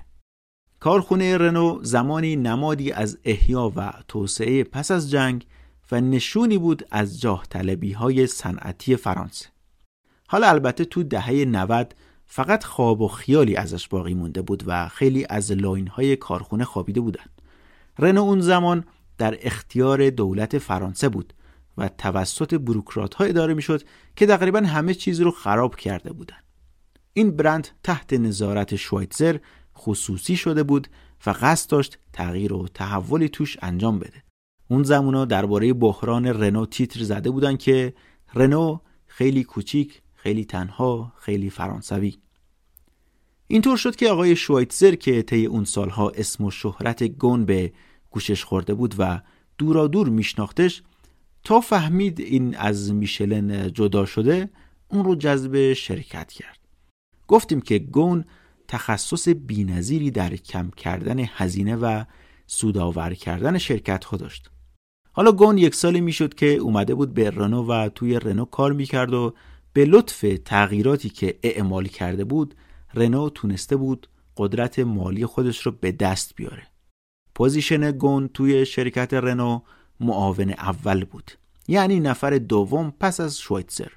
گون تونسته بود بدهی های رنو رو از سودی که به دست آورده بود پرداخت کنه و اینکه دنبال راهی بود که بتونه رنو رو دوباره به لیگ برتر خودروهای جهانی در بیاره. سالها بود که نیسان تو لیست اهداف کوتاه مدت آقای شویتزر برای همکاری هم بود. چند سال قبلتر برای ادغام رنو با شرکت های دیگه با فیات تو ایتالیا یا دایملر تو آلمان حرف زده بود اما این حرفها نتیجه به همراه نداشت. آمریکایی ها هم قویتر و پولدارتر از اونی بودن که بخوان با یک خودروساز کوچیک فرانسوی وارد مذاکره بشن. اینطور شده بود که فقط کره ها و ژاپنی ها باقی مونده بودن توی لیست. شویتزر و اکثر همکارانش دوست داشتن با ژاپنی ها این ادغام رو انجام بدن. ژاپنی ها ماشینای بهتری داشتن و تونسته بودن وارد بازار آمریکا هم بشن. تو سالهای دهه 90 هم نیسان مشکلات زیادی داشت و نمی‌تونست از پس بدهیهاش بر بیاد و فروشی هم نداشت. روز به روز از سهم بازارش هم کمتر می‌شد. همه چیز به این سمت کشیده شد که اتحاد با نیسان می‌تونه برای رنو مفید باشه. هدف این بود که این دو شرکت با هم متحد بشن تا سهم بیشتری از بازار گیرشون بیاد. رنو همچنین می‌خواست توی بازار آسیا و آمریکا ورود کنه و این چیزی بود که نیسان در اختیارش بود مهندسای نیسان تو کلاس جهانی بودن اون موقع و ماشینای خیلی خوبی می ساختن. مثلا ماکسیما یکی از خودروهای اون دوره است که فروش بینظیری رو تجربه کرد. اما می‌گفتن مشکل نیسان اینه که بیشتر تمرکزش بر خودروهایی که از نظر مهندساش جالب و شگفتانگیزن مثل خودروهای اسپورت و سدانهای قدرتمند و همین باعث شده بود که تمرکزی بر ساخت خودروهایی که یک مصرف کننده معمولی می‌خواست نداشته باشند. سال 1988 خبر اومد که گروه دایملر بنز و کرایسلر می‌خوان با هم ادغام بشن و اگه این اتفاق بیفته این بزرگترین ادغام تاریخ خودروسازی خواهد بود. این خبر مسئولین رنو رو خیلی نگران کرد چون تأثیر زیادی بر بازار رنو میگذاشت. با این ادغام خیلی راحت می‌تونستن بخش بزرگی از بازار رنو رو مال خودشون کنن. تو ماه جون همون سال شویتزر نامه رو به رؤسای نیسان و میتسوبیشی ارسال کرد و ازشون پرسید که آیا تمایلی دارن که بر سر اتحاد و چنین استراتژی هایی بحث بشه یا نه هر دو شرکت موافقت کردند که مذاکرات رو آغاز کنن رنو هم باید تصمیم می گرفت که کدوم شرکت رو انتخاب کنه عاقبت در تابستان سال 1988 شویتزر همه مدیران ارشد رنو از جمله گون رو توی جلسه جمع کرد و درباره نکات منفی و مثبت چنین ادغامی باشون حرف زد. حرف همه هم تقریبا این بود که اگه قرار چنین همکاری صورت بگیره بهتره که دنبال یک معامله بزرگتر و جاه تر با نیسان باشن تا شرکت های کوچیکتر. نیسان اون موقع اوضاع خوبی نداشت. شرایطش خیلی پر دستانداز شده بود. تو گزارش ها اومده بود که اوضاع مالی نیسان به قدری وخیم بود که مجبور بودن در دفتر اصلی شرکت برای روشن نگه داشتن لامپا تهویه ها رو خاموش کنن برای صرف جویی. سالها بود که این شرکت با تکیه بر بانکای ژاپن سر پا بود و رکود اقتصادی ژاپن باعث شده بود خیلی از وام های شرکت نکول بشه و همه چی هوا شده بود. شرکت 22 میلیارد دلار بدهی داشت و خودروهایی هم می ساخت که هیچ کدوم رقابتی نبودن و حرفی برای گفتن نداشتن. بانکو هم بهشون گفته بودن که دیگه خبری از کمک مالی نخواهد بود. اینطور شد که شوایتسر پا شد رفت ژاپن و با مدیرانش حرف زد و نظراتش رو درباره گستردگی این مشارکت با اونا در میون گذاشت. همین دوران شایعاتی هم پخش شده بود که شاید نیسان بخواد با غولهایی مثل دایملر کرایسلر و فورد ادغام بشه. اونا شرکت های پولدارتری بودن به خصوص دایملر کرایسلر که اعتبار مرسدس بنز رو هم به همراه داشت. برای شویتزر این شایعات خیلی سنگین بود و باید یه کاری می‌کرد تا هر طور شده اجازه چنین ادغام هایی رو نده و بتونه رنو رو زنده نگه داره. شویتزر اون موقع پیشنهادش این بود که 5 میلیارد دلار رو در ازای بخشی از سهام از نیسان به رنو بدن و اینکه رنو سه عضو هیئت مدیره نیسان رو منصوب کنه یعنی مدیر عملیاتی، مدیر ارشد مالی و رئیس برنامه ریزی محصول از رنو باشه. اما مهمترین برگ برنده شویتزر که به عنوان آخرین امید ازش استفاده کرد گون بود. شویتزر گون رو بالا کشید. اون موقع گون که دو سالی می‌شد تو رنو کار می‌کرد تونسته بود شرکت رو از زیر بار بدهی سنگینی در بیاره.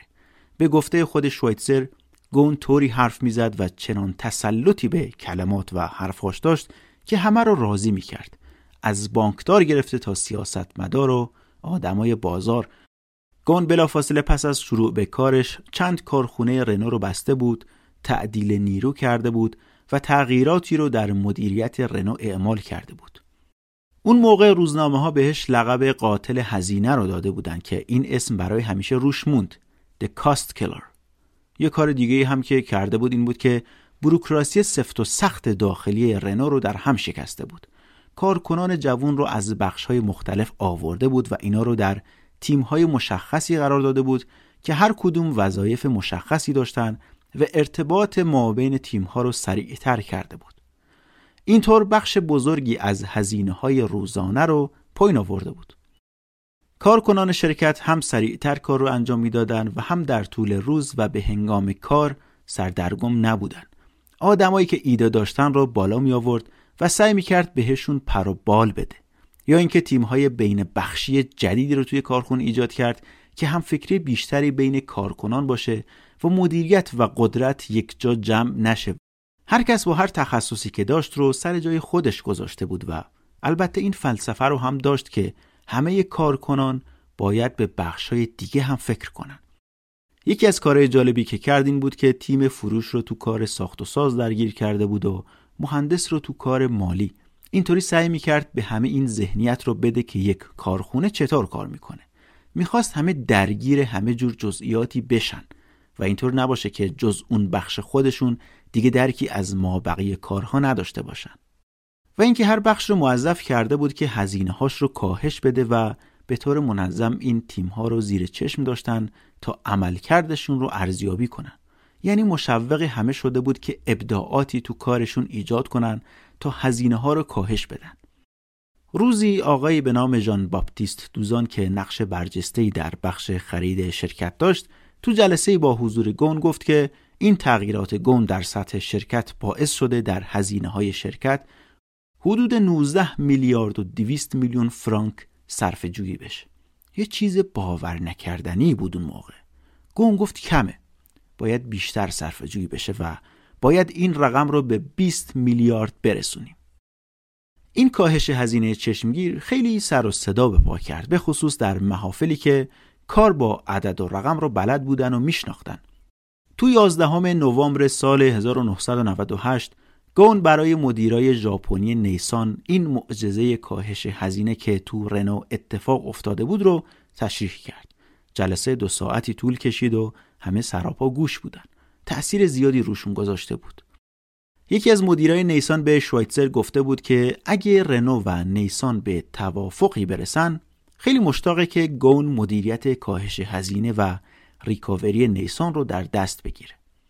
هرچند این آمار و ارقام خیره کننده بود اما هنوز اتحادی انجام نشده بود رنوی ها بیم این رو داشتن که اینا پشت پرده شاید با دایملر کرایسلر ببندن و رنو رو تو آبلیمو خوابوندن تا روز مبادا و نگران این بودن که این توافق صورت نگیره البته ناگفته نمونه که خیلی از آدمای نیسان به دایملر کرایسلر علاقه داشتن همگی حبس این رو داشتن با شرکتی که با بنز همکاری می‌کنه کار کنن و کسی دنبال رنوی اون موقع نبود عاقبت چند ماه بعد به هر دلیلی دایملر از توافق با نیسان کنار کشید و دست نیسان مون تو حنا سهامش افت کرد و روز به روز بیشتر داشت توی بدهی غرق می شد.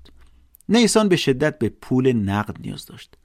روزی از این روزها شویتزر گون رو صدا کرد توی اتاقش و بهش گفت من این معامله رو انجام نمیدم مگه اینکه مطمئن بشم که تو میری ژاپن و مدیریتش رو بر عهده می‌گیری. تو قبول نکنی؟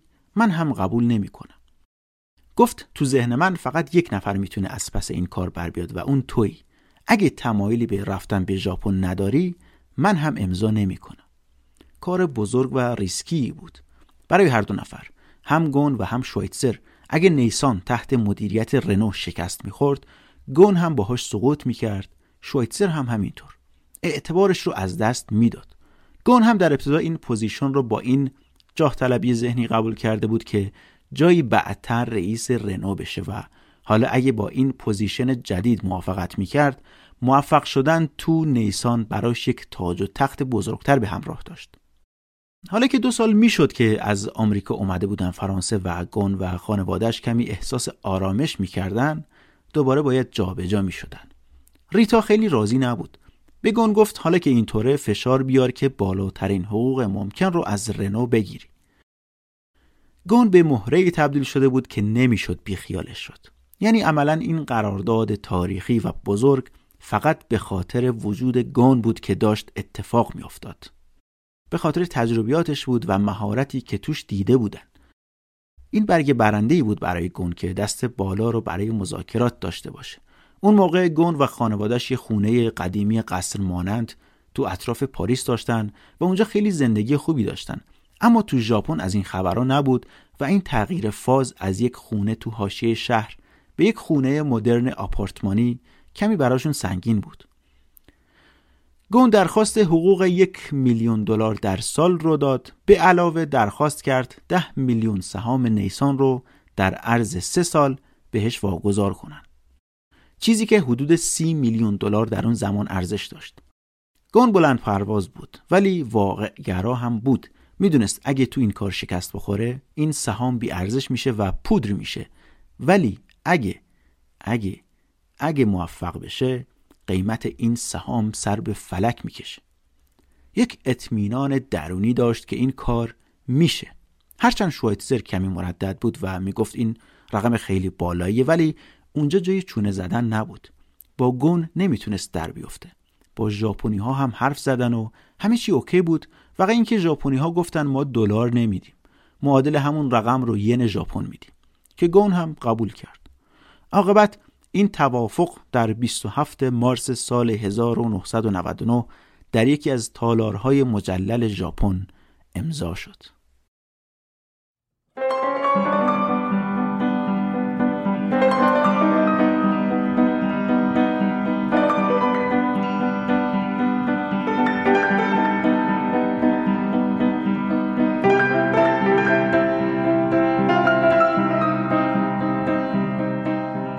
آدمای کمی باور داشتن که این اتحاد ما بین این دو شرکت بتونه کاری از پیش ببره. بعدا مشخص شد که به دایملر کرایسلر هم هشدار داده بودن که با نیسان معامله نکنن چون نیسان واقعا اوضاعش بد بود. می‌گفتن خریدن سهام نیسان مثل دور ریختن پول تو دریاست. انقدر بدهی داشت که هیچ کس نزدیکش نمی‌شد. رنو تنها 37 درصد از سهام نیسان رو خریده بود و توی قرارداد مشخص کرده بود که بدهی 20 میلیارد دلاری نیسان به حساب رنو نوشته نشه و رنو سهمی در پرداخت اون بدهی نداشته باشه. نیسان اون موقع هم خودروهای شاهکاری می ساخت. مهندساش درجه یک بودن ولی مدیریت ضعیف بود و اونقدر اون مجموعه ضعیف اداره می شد که حتی در داغترین بازار دوران هم کسی دنبال ماشین های نیسان نبود. کارلوس گون سال 1999 وارد ژاپن شد و شد مدیر اجرایی نیسان. ورودش به این شرکت همراه بود با کنجکاوی و نگرانی دیگران. به خصوص ژاپنی ها که دوست نداشتن یک خارجی مدیریت شرکت هاشون رو بر عهده بگیره. کلا این ژاپنی ها انقدر تعصب دارن روی کشور و محصولات ملیشون که خیلی خیلی نادره مدیریت چیزی رو به یک خارجی بسپارن کارلوسکان که رفته بود اونجا احساس می‌کردن که آدم فضایی ها به ژاپن حمله کردن با شک و تردید بهش نگاه می‌کردن. خیلی محافظه کار بودن. از مدیران اجرایی گرفته تا رفتگرا همه دوست داشتن بیشتر از این آدم بدونن یا اینکه از کارش سر در بیارن. در حال قرار بود کارلوس گون یکی از برجسته ترین شرکت های ژاپن رو رهبری کنه. این صنعت خودرو برای ژاپنی ها خیلی حیاتی بود. پس از جنگ جهانی دوم همین صنعت خودرو بود که تونسته بود کشور رو از منجلاب در بیاره و موتور اصلی رشد نسبتا سریع ژاپن بود. ژاپن سال 1967 دومین اقتصاد بزرگ جهان پس از آمریکا بود و بخشی از این قدرت جهانی رو به خاطر خودروسازهاش داشت. خودروهایی که این ژاپنی ها می ساختن واقعا با کیفیت بودن و الان هم هستن. دهه هفتاد که بنزین توی آمریکا گرون شد این خودروهای کم مصرف بنزینی ژاپنی تونستن بازار رو مال خودشون کنن و تجارت خودروهاشون خیلی گسترده شد. تویوتا، هوندا و چند شرکت دیگه ژاپنی واقعا طی اون سالها حرفی برای گفتن داشتن هم از نظر کیفیت ساخت و هم کم مصرف بودن ولی سالهای دهه 90 اوضاعشون خوب نبود. حالا گون اومده بود که شرکت رو نجات بده. همه هم از دم فکر می‌کردن شکست می‌خوره در حالی که گون برخلاف خیلی ها مرد جنگی بود و از اینکه چالش بزرگی جلو روش بود خوشحال بود این که یه پازلی بود که باید حلش کنه و راه حل براش پیدا کنه برای گون خوشایند بود. همین که می‌دونست انقدر تجربه داره که بتونه این مشکل رو حل کنه. یه بار توی یه مصاحبه تلویزیونی ازش پرسیدن آیا توی نیسان هم از فرمول رنو استفاده خواهد کرد یا نه؟ گفت رنو رنو و نیسان نیسان. شما نمی‌تونید ظرفیت استفاده نشده رو برای مدت طولانی حفظ کنید. توی هیچ صنعتی این امکان پذیر نیست. من فکر نمی کنم که بشه نیسان رو صرفا با تمرکز بر کاهش هزینه ها تقویت کنیم. توی همون مصاحبه گفت که نیسان باید به بازار رقابتی برگرده و محصولات جذاب و بازاری بیشتری بسازه. گون مثل خود ژاپنی ها هم کار می‌کرد. در حقیقت دیسیپلینی که داشت خیلی دقیقتر از ژاپنی ها بود. هر روز قبل از همه کارمندان نیسان وارد شرکت می‌شد بهش می‌گفتن آقای هفت تا یازده از هفت صبح تا یازده شب کار می‌کرد آخر شب هم خودش چراغای دفترش رو خاموش می‌کرد و می‌رفت. تو کارخونه ها پرسه می‌زد و با همه حرف می‌زد. از رنو هم با خودش چند تا مدیر جوون آورده بود که اینجا با هم کار کنن. بازم درست مثل میشلن و رنو تیمهای بین بخشی راه اندازی کرد و مدیرانی رو از بخشهای مختلف انتخاب کرد که زیر نظر این مدیران رنو کار کنند تا بدین شکل واسطه ها از بین برن و ارتباطات قوی بشه. همونطور که قبلتر گفتم نیسان تعدادی از بهترین مهندسای خودروسازی دنیا رو داشت ولی به خاطر یک بروکراسی سفت و سخت ابتکار عمل نداشتن و در حقیقت دست و پاشون بسته بود. گون تمامی این موانع رو از بین برد و سیستم مدیریتی رو از همون کف کارخونه تا سطوح بالای مدیریتی تغییر داد طوری که کارآمدتر بشن هر چیزی که مانع رشد این مهندسین بود رو از سر راه کنار گذاشت و مدل‌های مدیریتی رو به نفع تشویق و انگیزه کارکنان تغییر داد. مدل مدیریت گون اینطور بود که حتی قیمت پیچ و مهره‌ای که تو کارخونه مصرف می‌شد رو می‌پرسید. بعد مقایسه می‌کرد با رنو و بقیه خودروسازها ببینه اوضاع چطوره. مثلا تو نیسان متوجه شد که برای فولادی که ازش گیر بوکس می‌سازن نیسان داره 20 درصد بیشتر از رنو پول میده و از این بابت تعجب می‌کرد یا مدلش این بود که وقتایی که هوا اوکی بود اجازه نمی‌داد تو دفاتر کسی حتی تهویه هم روشن کنه و از چنین هزینه های به ظاهر جزئی هم نمیگذشت. گون به مرور این رو هم متوجه شد که درست نیسان بدهی زیادی داشت ولی پتانسیل و بنیه خیلی قدرتمندی هم داشت چیزی که خیلی شرکت ها ازش بی بهره بودن گون پس از مشاهده اوضاع چند ماه پس از ورودش به ژاپن یک کنفرانس خبری گذاشت و گفت من بیماری شرکت رو تشخیص دادم. پشت سرش هم یه تابلو بود که روش نوشته شده بود طرح احیای نیسان. اونجا به بیشتر از 600 خبرنگاری که اومده بودن گفت که نیسان مریضه ولی قابل احیاست همونطور هم که با اعتماد به نفس حرف می‌زد دستش رو به نشونه تأکید روی میز میکوبید و تکون می‌داد. کارلوس گون پنج کارخونه تقریبا بی استفاده نیسان رو کاملا بست. 21 هزار شغل رو از نیسان حذف کرد بحث خرید قطعه رو در دستور کار قرار داد و قرار بر این شد که به جای ساختن و تولید بخشی از این قطعات از رنو گرفته بشه تا هزینه ها کمتر بشن اون موقع مشخص شده بود که نیسان 1145 تأمین کننده قطعات داره و گون گفته بود که این رقم باید به نصف کاهش پیدا کنه. بعدش هم یه جمله به ژاپنی حفظ کرده بود و می‌گفت که می‌دونم این کار چقدر دردناک به نظر میاد ولی راه دیگه ای وجود نداره. این سطح از کاهش هزینه ها می‌تونست به هر شرکتی ضربه سختی بزنه. اما تو ژاپن جایی که تعطیل کارخونه ها و اخراج ها به ندرت اتفاق میافتاد طرح احیای گون یک شک مطلق برای سیستم بود. توی یکی از همین کنفرانس ها هم یه ادعای خیلی بزرگ کرد و گفت که سر هیچ حرفی با کسی شوخی نداره. و اگه به سه هدفی که مد نظر داره نرسه هم خودش و هم تیمش استعفا میدن. یکیش این بود که نیسان تا سال 2000 به سوداوری برسه. یعنی طی یک سال. دومی این بود که بدهی نیسان تا سال 2002 به نصف کاهش پیدا کنه و اینکه حاشیه سود نیسان تا پایان این طرح احیا در سال 2002 باید به چهار و نیم درصد برسه. هرچند که هیچ کس باور نمی کرد ولی ماه پس از ماه وضعیت نیسان بهتر می شد و هیچ کس هم نمی‌دونست دقیقا چه اتفاقی افتاده. به جز خود گون. طرح گون برای نجات نیسان یکی از شگفتانگیزترین رویکردهای صنعتی در تاریخ خودروسازی بود. در ابتدا شک بزرگی به سیستمی که سالها بود برپا بود وارد شد و همه باور داشتن نیسان و گون با کله سقوط می‌کنن ولی همه چی بهتر شد. نیسان هر چیزی که نیاز داشت رو الان پیدا کرده بود مردی با نقشه شفاف و قابل قبول کارلوس گون هم جایی رو پیدا کرده بود که هر چی می‌گفت رو عملی می‌کردن و همه اطرافش صبح تا شب میدویدن و بهش احترام میگذاشتن برای گون پتانسیل نیسان تحت رهبری او واقعا بی حد و حصر بود. کارلوس گون طی این سالها به مهمترین مدیر عامل خودروسازی در دنیا تبدیل شده بود. گون عاشق ژاپن شده بود. اینجا طوری باش رفتار می‌شد که هیچ جا ندیده بود.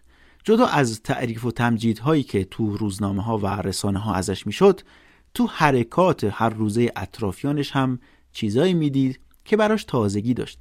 مثلا وقتی سوار آسانسور می‌شد و می‌خواست تو طبقه پیاده بشه متوجه می‌شد که تا زمانی که از آسانسور خارج نشده هیچ کس خارج نمیشه و این حرکت در خیلی جاها دیده می‌شد هیچکس جرأت نمی‌کرد قبل از رئیس قدم از قدم برداره و احترامی که براش قائل بودن رو هیچ جای دیگه ندیده بود. با لیموزین تجملاتی نیسان در سطح شهر جابجاش می‌کردن و همه جلوش دلار راست می‌شدن. احساس قدرت خیلی زیادی می‌کرد اینجا. انگار دست سرنوشت دقیقا همون جایی قرارش داده بود که از بچگی آرزوش رو داشت. سال 2000 به اولین هدفی که قول داده بود رسید. نیسان سودآور شد. و اون سال دو میلیارد و 700 میلیون دلار سود به ثبت رسوند که بزرگترین سود شرکت تا به اون زمان بود و در کل دنیا سر و صدا به پا کرد. همه اونایی که تحلیل کرده بودن نیسان و گون با هم سقوط می‌کنن حالا همه اظهار پشیمونی می‌کردن و می‌گفتن که تحلیلاشون اشتباه بوده. اوضاع تا قبل از ورود گون به ژاپن انقدر بد بود که خیلی ها می‌گفتن دوران خوب ژاپنی ها به پایان رسیده. اما گون امید نه تنها نیسان بلکه کل کشور رو یه تنه بالا برده بود. توی ژاپن صنایع ملی ارج و قرب زیادی دارن و موفقیت شرکت هایی در چنین سطحی می‌تونه موجی از امید در کشور رو به همراه داشته باشه. گون یک سلبریتی شده بود. همه جا عکسش بود. تو روزنامه ها تو کتابا تو مجلات. همه جا ازش حرف می زدن براش آهنگ و ترانه ساخته بودن. گون شده بود به نمادی برای تغییر و پیشرفت. مدل مدیریتی گون به دقت بررسی و ثبت و ضبط می‌شد و این مدل های عملیاتی پاش به مدارس business و اقتصادی هم باز شده بود. در واقع تدریس می‌شد همه جا. بهش می‌گفتن سبک گون یا گون استایل و منظور سبک گون برای بازسازی شرکت های ژاپنی بود. هر جا می‌رفت ازش عکس و امضا می‌خواستن. حتی تو کافی شاپ های ناکجا آباد تو محله های خلوت توکیو هم میشناختنش و تو میدیدنش فوری ازش امضا می‌خواستن و بهش احترام میگذاشتن. گون هم آدمی بود که لذت می‌برد. از احترام و شهرت لذت می‌برد. از پول زیاد لذت می‌برد. مغرور بود. می‌دونست نه تنها سزاوار چنین تعریف و تمجیدهایی بلکه اینا اصلا کمه. باید بیشتر بهش توجه بشه. گون اون وقتا انقدر تو ژاپن صدا کرد که حتی یک comic book هم ازش ساختن. از این مانگاهای ژاپنی که طرفدارای زیادی داره.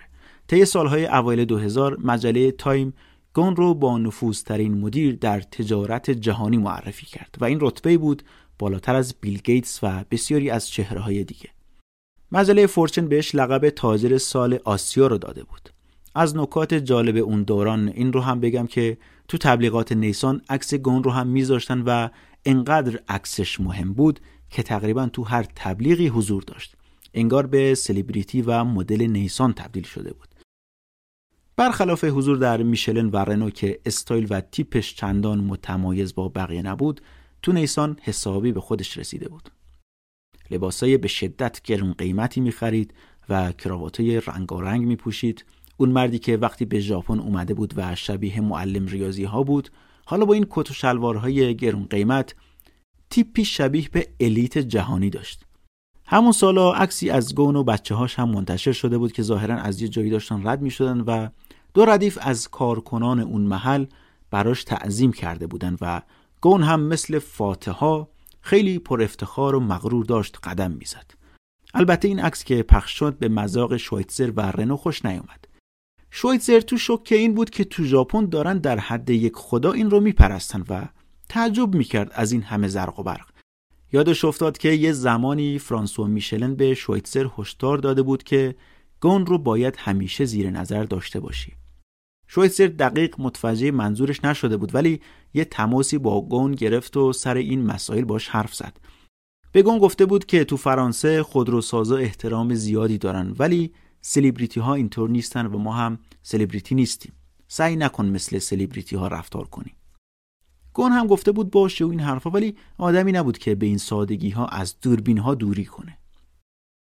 طی این سالها گون یک کتاب درباره احیای نیسان نوشت به نام رونسانس شویتزر مشکلی با کتاب نداشت و حتی با سلبریتی بودن گون هم کنار اومده بود و می‌گفت باعث شده نیسان بیشتر بفروشه. اما هیچ وقت دوست نداشت گون این شهرت رو توی فرانسه به همین مدل و شیوه به دست بیاره. یعنی دوست نداشت توی اروپا هم سلبریتی بشه. می‌گفت اگه قرار کسی در آینده رئیس رنو بشه باید در بین جامعه فرانسوی لنگر سنگینی داشته باشه نه یک جهان وطن باشه. جهان وطن اون موقع در فرانسه یک بار معنای منفی داشت و به کسایی گفته می‌شد که سرزمین مادری خودشون رو فراموش کردن و هر جا بهشون خوش بگذره اونجا لنگر میندازن. سر این چیزا بود که گون و شوایتزر با هم اختلافاتی پیدا کردن. مثلا گون می‌گفت که شوایتزر به رنو به عنوان یک نهاد فرانسوی نگاه می‌کنه که باید همه چیزش فرانسوی باشه در حالی که گون رنو رو یک شرکت جهانی می‌دونست که تو فرانسه متولد شده. شویتزر هم یکی دوبار بهش گوش زد کرده بود که در حقیقت این رنوی که نیسان رو کنترل می‌کنه نه برعکس. گون ولی نظرات دیگه ای داشت. همین مدت بود که شویتزر احساس کرد گون داره بیش از حد قدرت می‌گیره. دنبال راه حلی افتاد برای کنترل بیشتر رنو بر نیسان و گون هم خیلی زود متوجه این شده بود. می‌گفت ادغام کردن رنو با نیسان ممکنه باعث به خطر افتادن تمام وعده و عیدهایی بشه که قولش رو دادیم. از نظر گون بهترین مدل همین اتحاد بود نه ادغام. می‌گفت هر کارخونه فرهنگ و تاریخ خودش رو داره و به خصوص تو جایی مثل ژاپن که شغل یک هویت محسوب میشه نمیشه به راحتی خیلی چیزا رو دستکاری کرد. گون هم می‌دونست که مهندسین نیسان چه دیدگاهی نسبت به خودروسازی اروپایی دارن و کلا صنعت خودروسازی اروپا براشون جک بود. نیسان واقعا خودروساز بهتری بود. و مسلما تحت کنترل گون شرکت بهتری هم بود. شویتزر هرچند با سلبریتی بازی گون حال نمی کرد ولی تأثیر بزرگی که گون بر نیسان گذاشته بود بر همه واضح و مشخص بود. عاقبت جایی بهش پیشنهاد کرد که سکان رنو رو هم دست بگیره و خودش هم می‌خواست بازنشسته بشه. پیشنهاد اولیه این بود که گون به رنو برگرده و مدیر عامل رنو بشه و این یعنی اینکه با نیسان خداحافظی کنه. گون هم در ابتدا به خود شویتزر پیشنهاد کرد که هنوز به اون مرحله ای نرسیده که بی خیال نیسان بشه و بهتر شویتزر خودش چهار سال دیگه بمونه و مدیریت رنو رو بر عهده بگیره که شویتزر رد کرد و گفت من نمی‌تونم. پس از مدتی مذاکره عاقبت تصمیم بر این شد که گون خودش مدیریت دو کارخونه بزرگ خودروسازی در جهان رو به طور همزمان بر عهده بگیره. این پیشنهاد خود گون بود و در ابتدا هم برای شویتزر کمی عجیب بود. چطور میشه یه نفر حتی اگه گون باشه بتونه دو خودروساز بزرگ رو همزمان هدایت کنه؟ اونم دو خودروسازی که دفاتر مرکزیش 8 ساعت با هواپیما از هم فاصله دارن. شویتزر که به هر دلیلی می‌خواست از رنو بره بیرون عاقبت با پیشنهاد گون موافقت کرد. البته با این شرط که این مدل مدیریت موقتی باشه و گون کسی رو جای خودش تو نیسان منصوب کنه. گون موافقت کرد. حالا گون شده بود مدیر همزمان دو خودروساز بزرگ با تیراژ خیلی بالا در دنیا و به جایگاهی رسیده بود که همه ازش حرف می زدن. تو بحث هزینه شده بود یک فیلسوف و درباره تصمیماتش مقالات و گزارشها و کتابا می نوشتن. تو بحث مدیریت شده بود یک رول مدل که همه جا به عنوان الگو ازش یاد می‌کردن. تو بحث کاراکتر و شخصیتی شده بود زبان زد خاص و عام که همه ازش تأثیر می‌گرفتن. تو بحث سلبریتی بودن و زندگی زرق و برقدار و لاکچری هم عکسش توی همه مجلات و روزنامه های زرد بود. حالا گون برنامه های تقویمی خودش رو دو برابر کرده بود. امروز توکیو، پس فردا پاریس و دائم در رفت و آمد بود. گون نیسان رو از مرگ نجات داده بود و حالا تصمیم داشت در کل دنیا شرکت رو گسترش بده و به همه بازارها نفوذ کنه حالا از همه جای دنیا می اومدن ژاپن که با نیسان قرارداد ببندن و فروشگاه های بزرگ نیسان رو توی کشورهای مختلف برپا کنن. مخصوصا شیوخ عرب که پشت در دفتر نیسان دنبال قرار ملاقات های کوتاه با کارلوس بودن و می‌خواستن از نزدیک ببیننش. اسم گون مساوی شده بود با موفقیت و پول. جالب این که همه اون قول گون رو یادشون رفته بود که گفته بود خیلی سریع یک جانشین برای خودم تو نیسان انتخاب می‌کنم. هیچ کسی نمی‌خواست بره. نیسان رو حالا به کل دنیا گسترش داده بود و رنو هم داشت به سرعت میتازید و خودش هم هیچ وقت حرفی از اون توافقات نمی‌زد. همه باور داشتن که هیچ آدمی در جهان نمی‌تونه این اتحاد رو به این شکل جذابی که الان گون ایجاد کرده پایدار نگه داره. گون بره کی بیاد؟ همه چیز خوب داشت پیش می‌رفت. ماشین فروش می‌رفت. کارخونه ها 24 هفتی کار می‌کردن. سهامدار راضی بود. خریدار راضی بود سازنده راضی بود.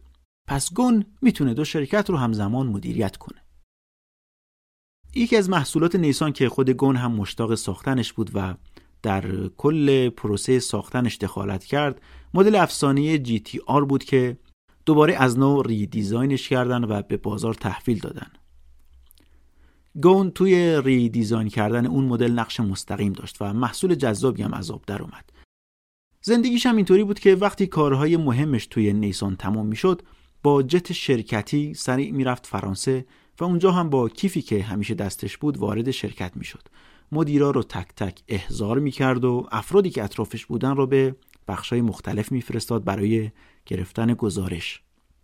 البته مخالف هم داشت ولی اینقدر کارش خوب بود که کسی جرأت نداشت علنی باهاش مخالفتی بکنه یا چیزی بگه. خودش میگه اون روزها روزی 13 ساعت کار می‌کرده. هر ماه حدود 48 ساعت فقط توی جتهای مسافرتی روی آسمونا در حال حرکت بود. کار دشوار و سختیه و از نظر فیزیکی انسان رو مستحلک می‌کنه. ولی گون به نظر میومد که از پسش برمیاد. کارلوس علاوه بر اینکه توانایی ذاتی داشت برای جلب نظر مطبوعات و رسانه ها تو حرف زدن با سیاست مدارها هم خبره بود و خیلی دوست داشتن باش حرف بزنن. گون اطلاعاتی داشت که به درد سیاست مدارا می‌خورد به خصوص در مورد شغل و رشد اقتصادی همه دوست داشتن ببینن بازار به چه سمتی میره و سیاست مدارها به این اطلاعات نیاز داشتند. توی فرانسه هم خود دولت فرانسه یکی از بزرگترین سهامداران رنو بود و نمایندگانی تو هیئت مدیره داشت. خیلی پیش می اومد که گون با وزیر دارایی فرانسه جلساتی رو برگزار کنه یا درباره اوضاع اقتصاد حرف بزنه. همون دوران گون محرمانه در حال مذاکره با جنرال موتورزم بود تا بتونه به شکلی این غول دنیای خودرو رو وارد اتحاد رنو نیسان کنه و اگه این معامله انجام می‌شد گون می‌تونست سه بازار اصلی آمریکا، اروپا و آسیا رو مال خودش کنه. البته می‌دونست که مقامات دولتی فرانسه از این کار حمایت نمی‌کنن.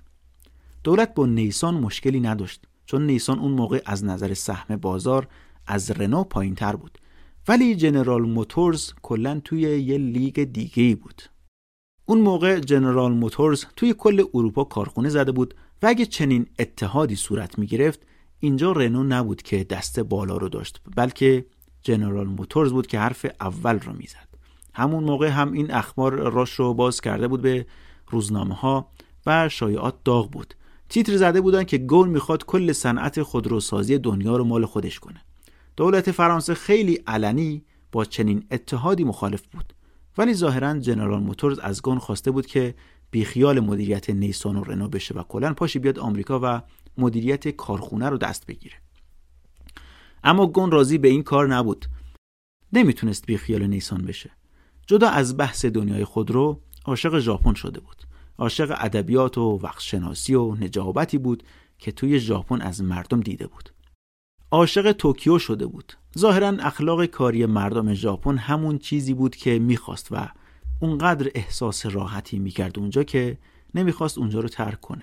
بعدش هم نیسان رو نجات داده بود و همه دوستش داشتن و توی کل کشور محبوب بود. نمی‌تونست همینطوری بذاره و بره. طی سالهای 2005 به بعد البته کمی اوضاع بیریخت شده بود.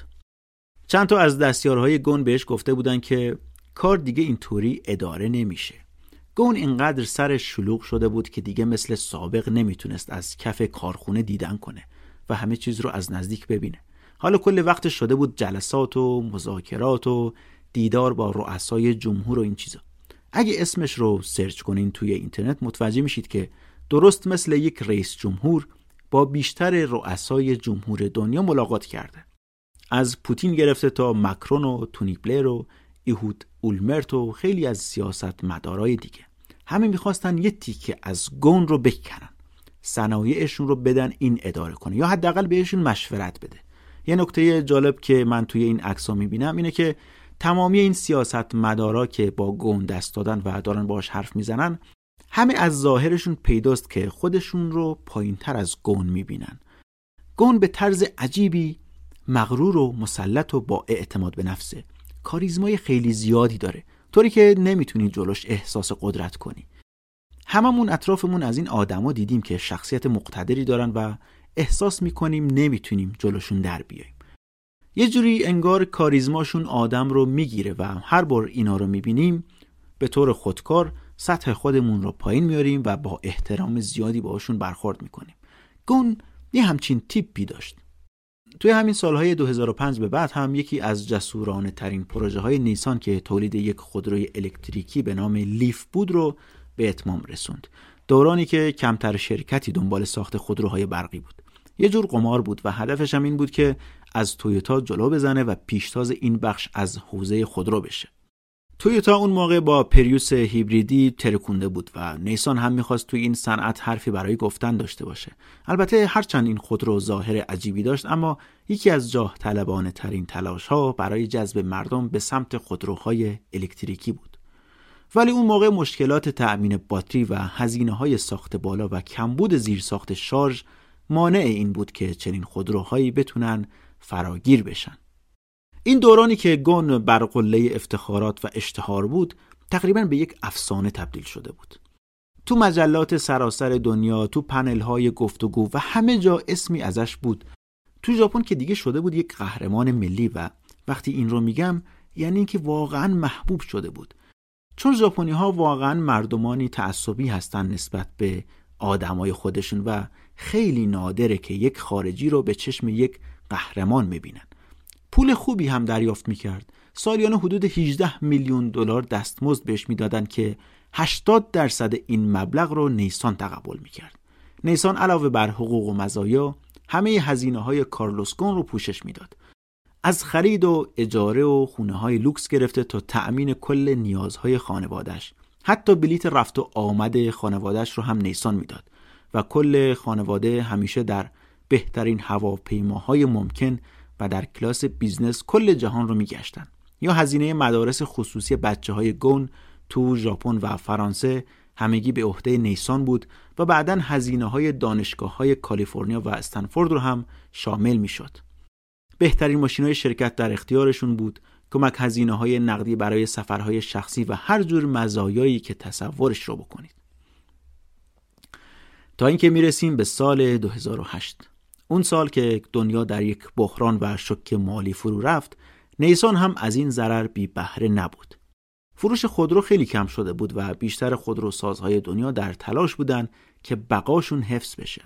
قیمت سهام نیسان هم روز به روز بیشتر افت می‌کرد. البته گون متخصص کم کردن هزینه در شرایط بحرانی بود و اونطور که ما بقی نگران بودن نگرانی گون کمتر بود. سال 2009 در جشن افتتاحیه یک هتل با شکوه در منحتن نیویورک همراه با خانوادهش شرکت کرد و به عنوان سخنران افتخاری چند دقیقه حرف زد. از این مهمونی ها زیاد دعوت می شد و خودش هم به شدت علاقمند به شرکت توی چنین مهمونی های پرزرق و برق و گرون قیمتی بود. بعد از اتمام حرفاش ما بین افرادی که براش دست می زدن زنی به نام کارول که زن جذابی هم بود و لباس سرتاپا مشکی پوشیده بود و موهای بلند و لبخندی جذاب داشت نزدیکش شد. دوازده سال از گون کوچیکتر بود. اونم اهل همون محله از بیروت بود که گون اونجا بزرگ شده بود. نزدیک گون شد و باهاش دست داد و خودش رو معرفی کرد. گفت من دختر عموی فابین هستم که یکی از همکلاسی های سابق شماست. بعد گفت چند ماه پیش برای یک کار خیریه به شما ایمیل زدم و ظاهرا سرتون خیلی شلوغتر از این حرف که به ایمیل من جواب بدین. گون هم اظهار بی اطلاعی کرد و عذرخواهی کرد و گفت ببخشید واقعا ندیدم. مدتی با این حرفا گذشت و عاقبت کارول ازش خداحافظی کرد و بهش گفت که باهاش در تماس خواهد بود. این حرف که باهات در تماس خواهم بود باعث شد ایمیل های کارول بیشتر تو mailbox گون جلب توجه کنه. یک سال پس از اون مهمونی توی منهتن نیویورک اینا سومین ملاقات خودشون رو در یک هتل مجلل بازم در نیویورک انجام دادن. کارول زن یک بانکدار پولدار لبنانی بود و طی سالهای گذشته بارها و بارها محل زندگیشون رو عوض کرده بودن. یه مدت توی عربستان زندگی می‌کردن، یه مدت یونان بودن و حالا هم اومده بودن نیویورک. دو پسر و یه دختر هم داشت برخلاف گون که بیشتر وقت آزادش را به خانوادش اختصاص می‌داد و عاشق خانواده بود کارول بیشتر وقتش رو با دوستاش سپری می‌کرد. اون روز پس از اون نهار توی اون هتل کارول گفت خب دفعه بعد کی همو ببینیم؟ گون گفت یک ماه دیگه ساعت ده صبح چطوره؟ کارول با خنده درخواستش رو پذیرفت. ریتا زن کارلوس هم که بیشتر time ش رو توی پاریس بود خیلی زود متوجه شد که شوهرش داره با یکی دیگه تیک و تاک می‌زنه. مدتی هم بود که رابطهشون سرد شده بود و حتی مدتی توافق کرده بودن که همدیگه رو نبینن. اینا قبل از این بود که ریتا متوجه بشه که کارلوس با یکی دیگه در ارتباطه.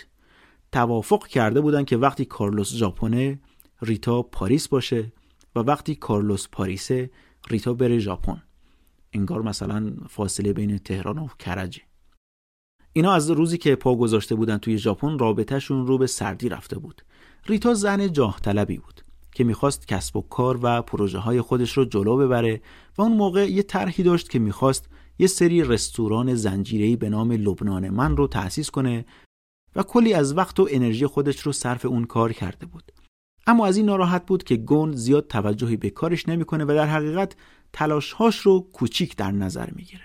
بعدش رفته بود یه کتاب زندگی نامه به زبون ژاپنی منتشر کرده بود و توش درباره اینکه ازدواج خوب یعنی چی و چطور باید فرزند تربیت کنیم و این چیزها رو چاپ کرده بود که ظاهرا به مذاق گون خوش نیومده بود. ظاهرا مطالبی توی کتاب بود که بدون مشورت با گون از زندگی خصوصیشون منتشر کرده بود. خلاصه سر همچین چیزایی اینا رابطهشون سر شده بود. ریتا احساس می‌کرد که دیده نمیشه و کارلوس بهش توجه نمی‌کنه. کارلوس هم باورش این بود که ریتا مدام در تلاش تا باهاش رقابت کنه و از اینکه مثل شوهرش شهرتی نداره کینه به دل گرفته و حسادت می‌کنه. مثلا پیش میومد که می‌رفتن مهمونی های مجلل و ریتا از عمد برای اینکه شوهرش رو تحقیر کنه لباسای ارزون قیمت و دم دستی میپوشید. در واقع شهرت بیش از حد شوهرش رو تحمل نمی‌کرد و احساس می‌کرد خودش عقب افتاده. در نتیجه شروع کرده بود به رقابت با شوهرش. چهار تا بچه هم داشتن اون موقع. این درگیری ها سالها ادامه داشت ولی ریتا هیچ وقت فکر نمی‌کرد که گون بهش خیانت کنه. به محض اینکه خبر این خیانت رو فهمید از پاریس رفت لبنان تا پیش مادرش باشه. بچه هاش هم که این خبر رو شنیده بودن همه ملامت ها رو سر گون خالی کردن و برای گونی که عاشق خانواده بود اون پناهگاه امنش حالا از هم پشیده بود. گفتیم که طی دوران بحران مالی سال 2008 وضعیت شرکت ها هم جالب نبود. کسی خودرو نمی خرید بدهی ها هم روی هم تلمبار می شد و خلاصه اوضاع مناسبی نبود. طی این سالهای رکود نیسان طرحی رو تصویب کرده بود که باید تمامی مدیران دستمزدشون رو علنی عنوان کنن و همه رو به هیئت مدیره گزارش بدن. گون کمی با این طرح مخالفت داشت چون از سمت دولت رقمی رو مشخص کرده بودن که اگه دستمزد مدیری از اون حد فراتر می‌رفت اون حساب رو بررسی می‌کردن ببینن منابعش کجاست و این ارقام از کجا اومده بازم به خاطر همون بحران مالی دولت تصویب کرده بود که هیچ فردی در ژاپن نباید از حد مشخصی فراتر حقوق دریافت کنه دستمزد گون هم عمومی نبود اما خیلی بیشتر از اون سقف مالی بود که مقامات ژاپنی وضع کرده بودند. سالیانه حدود دو میلیون و 500 هزار دلار می گرفت که در مقایسه با تویوتا که درآمد مدیرانش بیشتر از 500 هزار دلار نبود خیلی خیلی بالاتر بود. بعدش هم سهامداران دنبال توجیه برای این های بزرگ بودن چون قیمت سهام افت پیدا کرده بود و همه تو ضرر بودن و خلاصه همه حساس شده بودن به این دستمزدها. هیئت مدیره نیسان حتی رفتن با مقامات دولت هم حرف زدن و لابیگری کردند که تصویب چنین قانونی حداقل به تعویق بیفته. اما دولت ژاپن مصمم بود که خیلی زود تصویبش می‌کنه و حقوق تمامی مدیران برجسته کشوری رو به اطلاع مردم ژاپن میرسونه. کشور توی رکود سنگینی رفته بود و مردم عصبی شده بودند اگه این دستمزدها و حقوقها عمومی می‌شد حتما به گون فشار می آوردن که دستمزدش رو کم کنه. و این چیزی نبود که گون می‌خواست. پول خوبی به گون می‌داد نیسان. ولی حالا که حاکمیت کشور می‌خواست قوانین سفت و سختی وضع کنه دیگه چاره ای نبود جز تن دادن به واقعیت جدید. طی همین دوران حتی گون پا رو فراتر گذاشت و به هیئت مدیره نیسان گفت که خب حقوقم رو گزارش ندیم به دولت. حاضر نبود حتی از یک سنت حقوقش هم کم بشه. اما همه بهش هشدار داده بودن که این کارا شوخی بردار نیست و گفتن اگه همچین کاری انجام بدین و بعدا لو بره همه شهرت و اعتبار هم گون و هم نیسان در ژاپن به باد میره. و ژاپن هم جایی نبود که بشه از این بی آبرویی ها چشم پوشی کرد.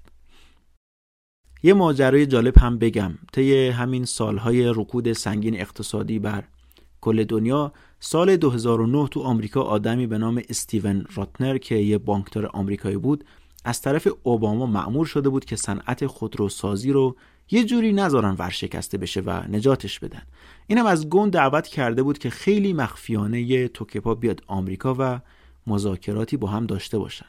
این آقای راتنر از گون خواسته بود که بیاد آمریکا و مدیر عامل جنرال موتورز بشه چون می‌دونست که گون می‌تونه اون شرکت عظیم رو از لبه ورشکستگی نجات بده. البته اینم می‌دونست که نیسان اجازه نمیده مهمترین مدیرش رو همینطوری راحت از دست بده ولی خب خواست شانسش رو امتحان کنه. مذاکرات مدتی مخفیانه پیش رفت و ولی عاقبت یه جا متوقف شد و کسی دنبالش رو هم نگرفت.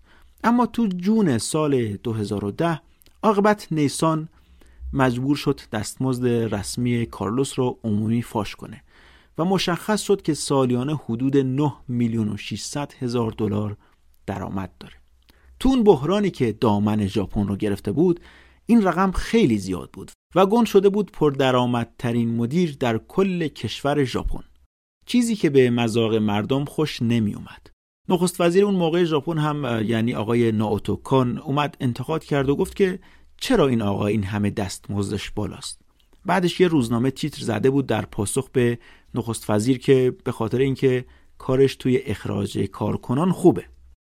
گون هم از این دستمزد دفاع می‌کرد و می‌گفت در حقیقت دستمزدش در سطح جهانی برای چنین کاری پایینم هست.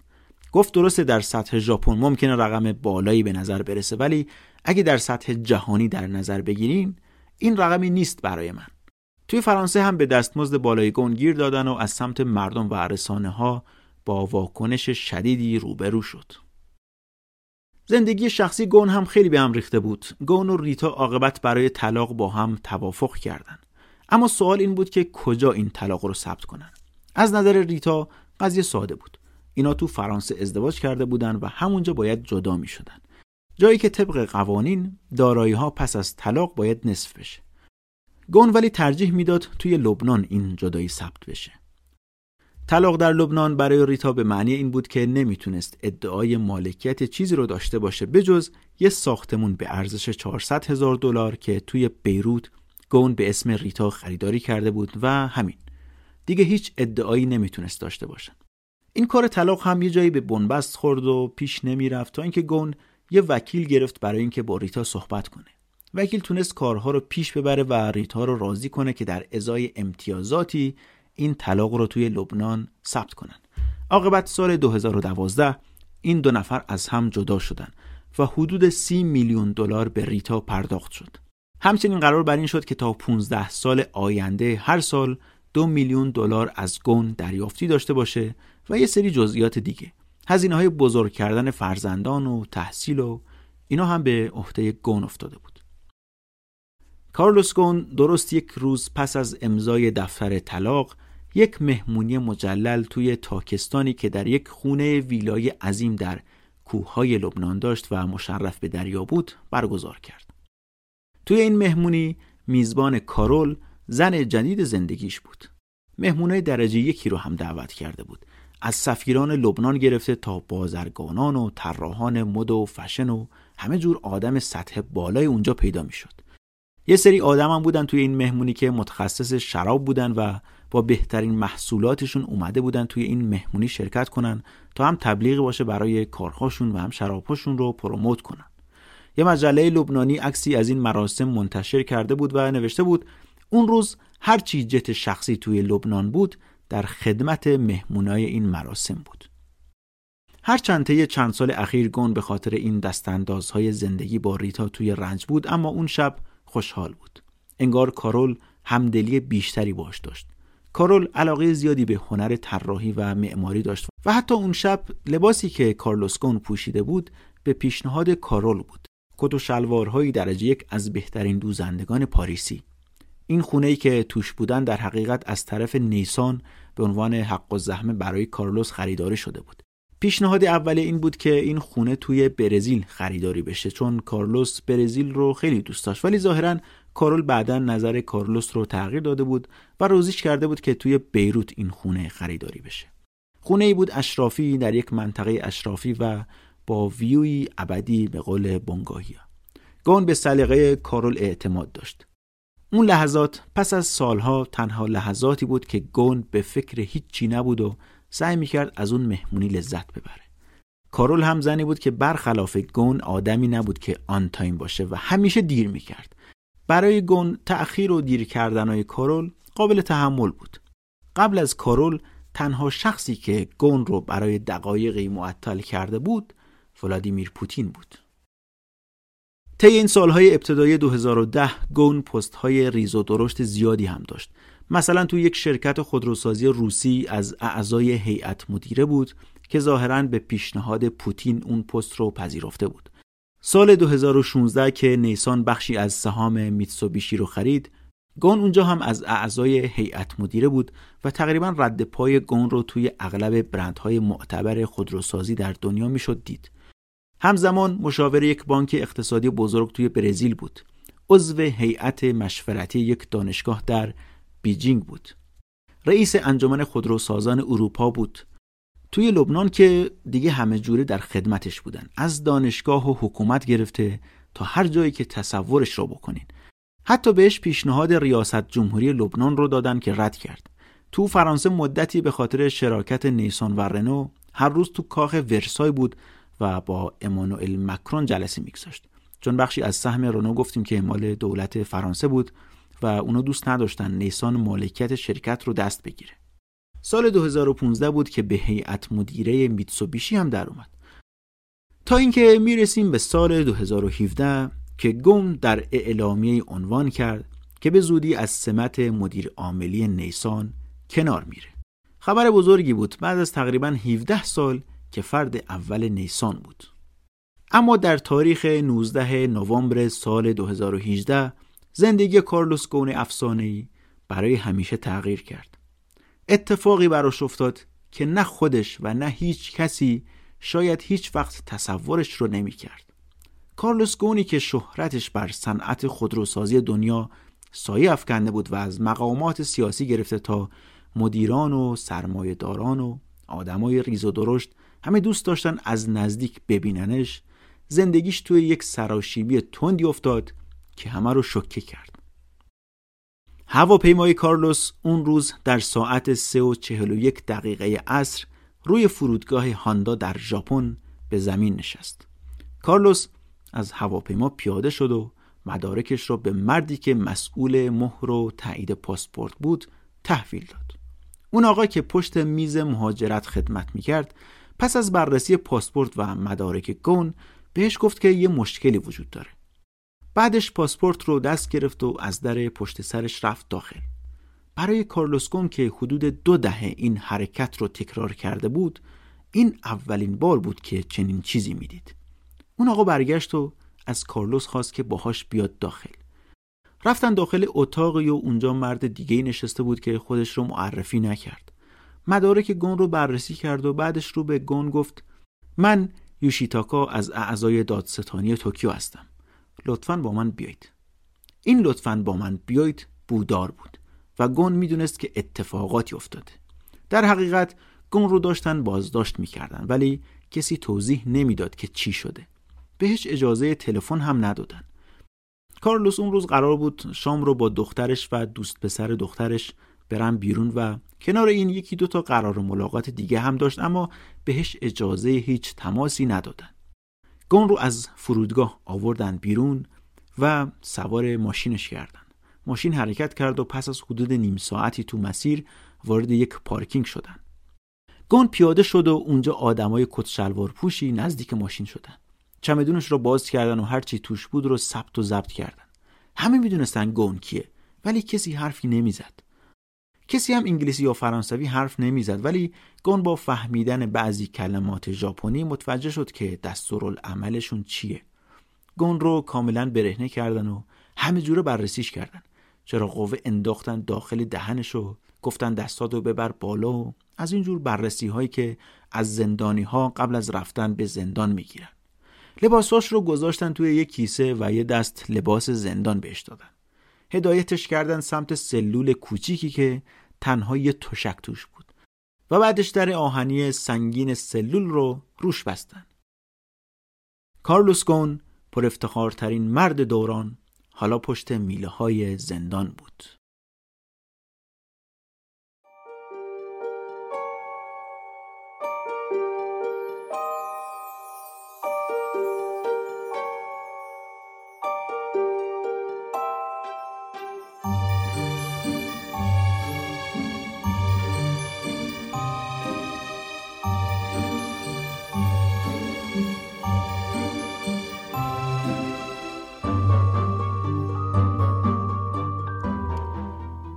اپیزود اول از داستان امپراتور بود. این داستان در دو اپیزود منتشر میشه و شما می‌تونید اپیزود آخر رو هفته آینده بشنوید. پادکست فرید هاب برخلاف خیلی از پادکست ها یه کار یک نفر است که از خوندن و انتخاب داستان گرفته تا ترجمه و ویرایش و edit و کلا همه کاراش رو خودم انجام میدم. کار دشواریه. ولی از اونجایی که خودم شیفته و عاشق داستان و روایت آدم هام با تعریف کردن این روایت ها برای دیگران این خستگی برام با ارزش میشه.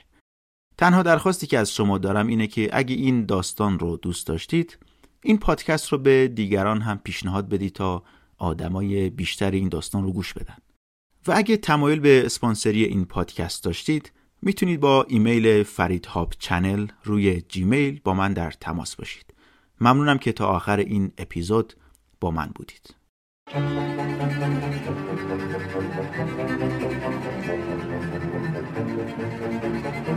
you.